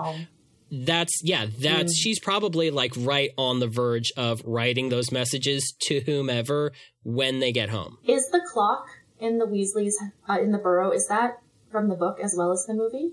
That says Yeah, where it is in everybody the is. So wouldn't it say like Yeah. mortal peril or Yep. safe or so maybe point. that's why? I believe they mentioned that it does actually say uh, mortal peril. I think it starts saying that like later on in the series. At, for for part of what happened in this chapter, the clock might have said mortal peril because you know something could have happened. Yeah, I to know. I just mean that I don't think we have any proof have. of that because we're not. Oh there. no, no, yeah, no. yeah, Uh, yeah. I'm sure it did. I completely agree, but I just we just don't have a way to confirm it. Yeah, no, it's not. It's not at this point in in this chapter, but I think at some point it does. I know that in um, Half Blood Prince, like everybody's picture gets permanently stuck on mortal peril, and Molly says it's been like that for a while, but it can't just be our family. Right. The clock is kind of useless at that point when there's all of that raining down on the wizarding world. Some people argue that the clock is useless, period. But, you know, the clock is one of those interesting things that people like to talk about. Like, how does it work? Where does it come from? Does everybody have one? Mm. It's cool regardless. It is cool. is a yeah, it, it, it, there's so many things in the wizarding world that even if they're not particularly useful or the most practical or they have obvious plot holes, they're still cool. You just can't focus too much on them, otherwise you'll see the plot holes. Yeah, plot holes are, uh, you know what? I was telling somebody the other day, thank goodness for plot holes, because if there were no plot holes, what would we talk about? Fair. The plot A great way to wrap up this chapter on a plot hole. Yep. on a plot We hole. We fell through the plot Listeners, hole. let us know your thoughts on plot holes. Yes. Um, and um, I just we just want to thank you, Janine, for being a guest on this episode. It's been a fabulous time with you. Yes, Thank you you, so have been me. a tremendous asset to this discussion. So uh, we we certainly do hope that you will be back with us again. Oh, have me back anytime. I haven't had this much fun in I don't know how long. We love to hear And it. is there anywhere that you want listeners to find you? Social media handles, websites, whatever I don't you have feel a comfortable with. website or anything, but I'm Janine Nicole 22 on Instagram. So Janine is J A N E E N, and then Nicole is the normal way. So if you want to talk about Harry Potter or Drag Race with me, look me up, and I'd love to chat. Yes. Yes. Everyone, please make sure that you reach out to Janine. Janine, again, thank you. This was amazing and so much fun. Next time, we will be talking about Half Blood Prince, which I know is a lot of favorites out there. Not mine. My favorite book. Not mine. Cough, cough. Okay. The only thing Rex and I have in common is that we're Hufflepuffs. That's where it stops. Everything Yep. else Yep. in Harry Potter is complete opposite.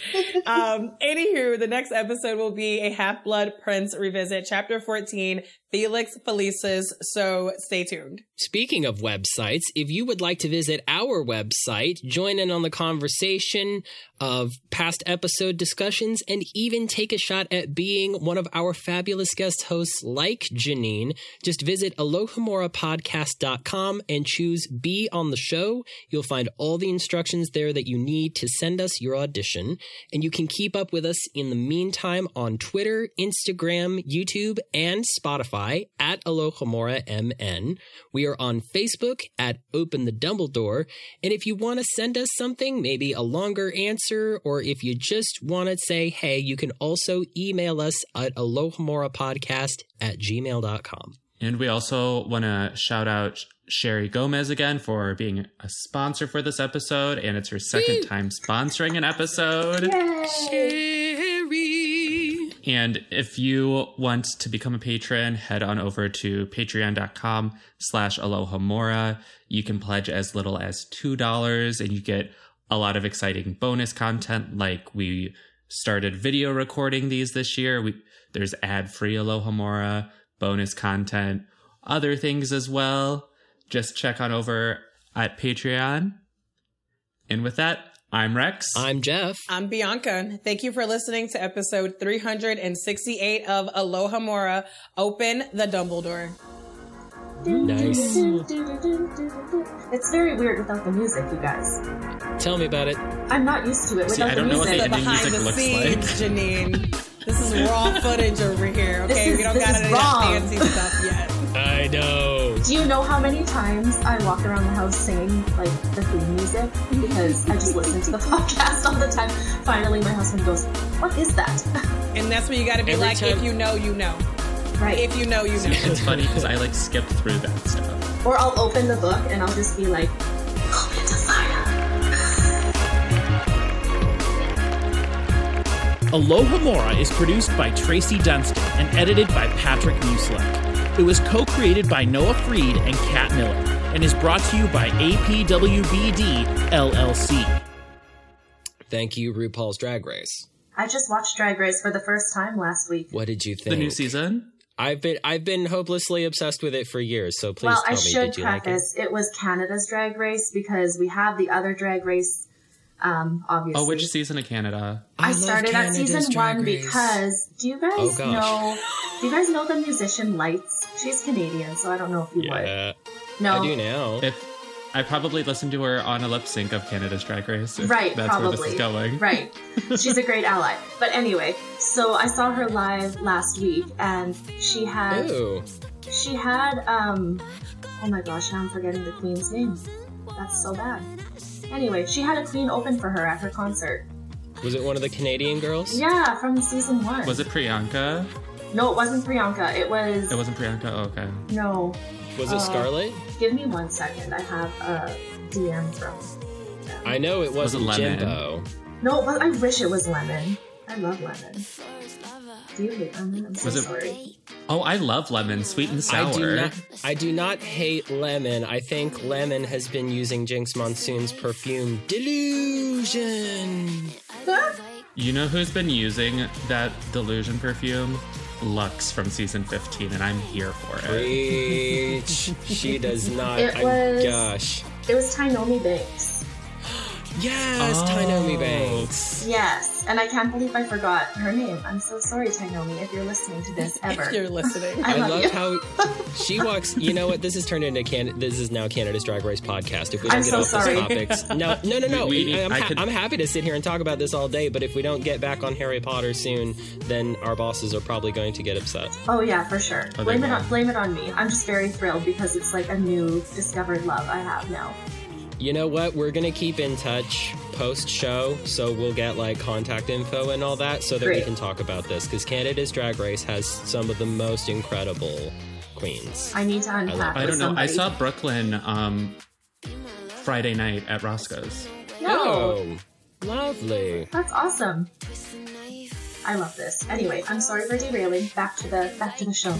No, no, it's totally fine. No worries. That was that's wrapping up the that is wrapping up the shout out Maxima. Go listen to the last Yeah. episode if you haven't already because it's pretty amazing if I do say so myself, which I Because we're all on it, minus Jimmy, It was. Plus eh, Cat. It was okay. don't listen to Jeff. Fast forward through all his parts then. Okay. So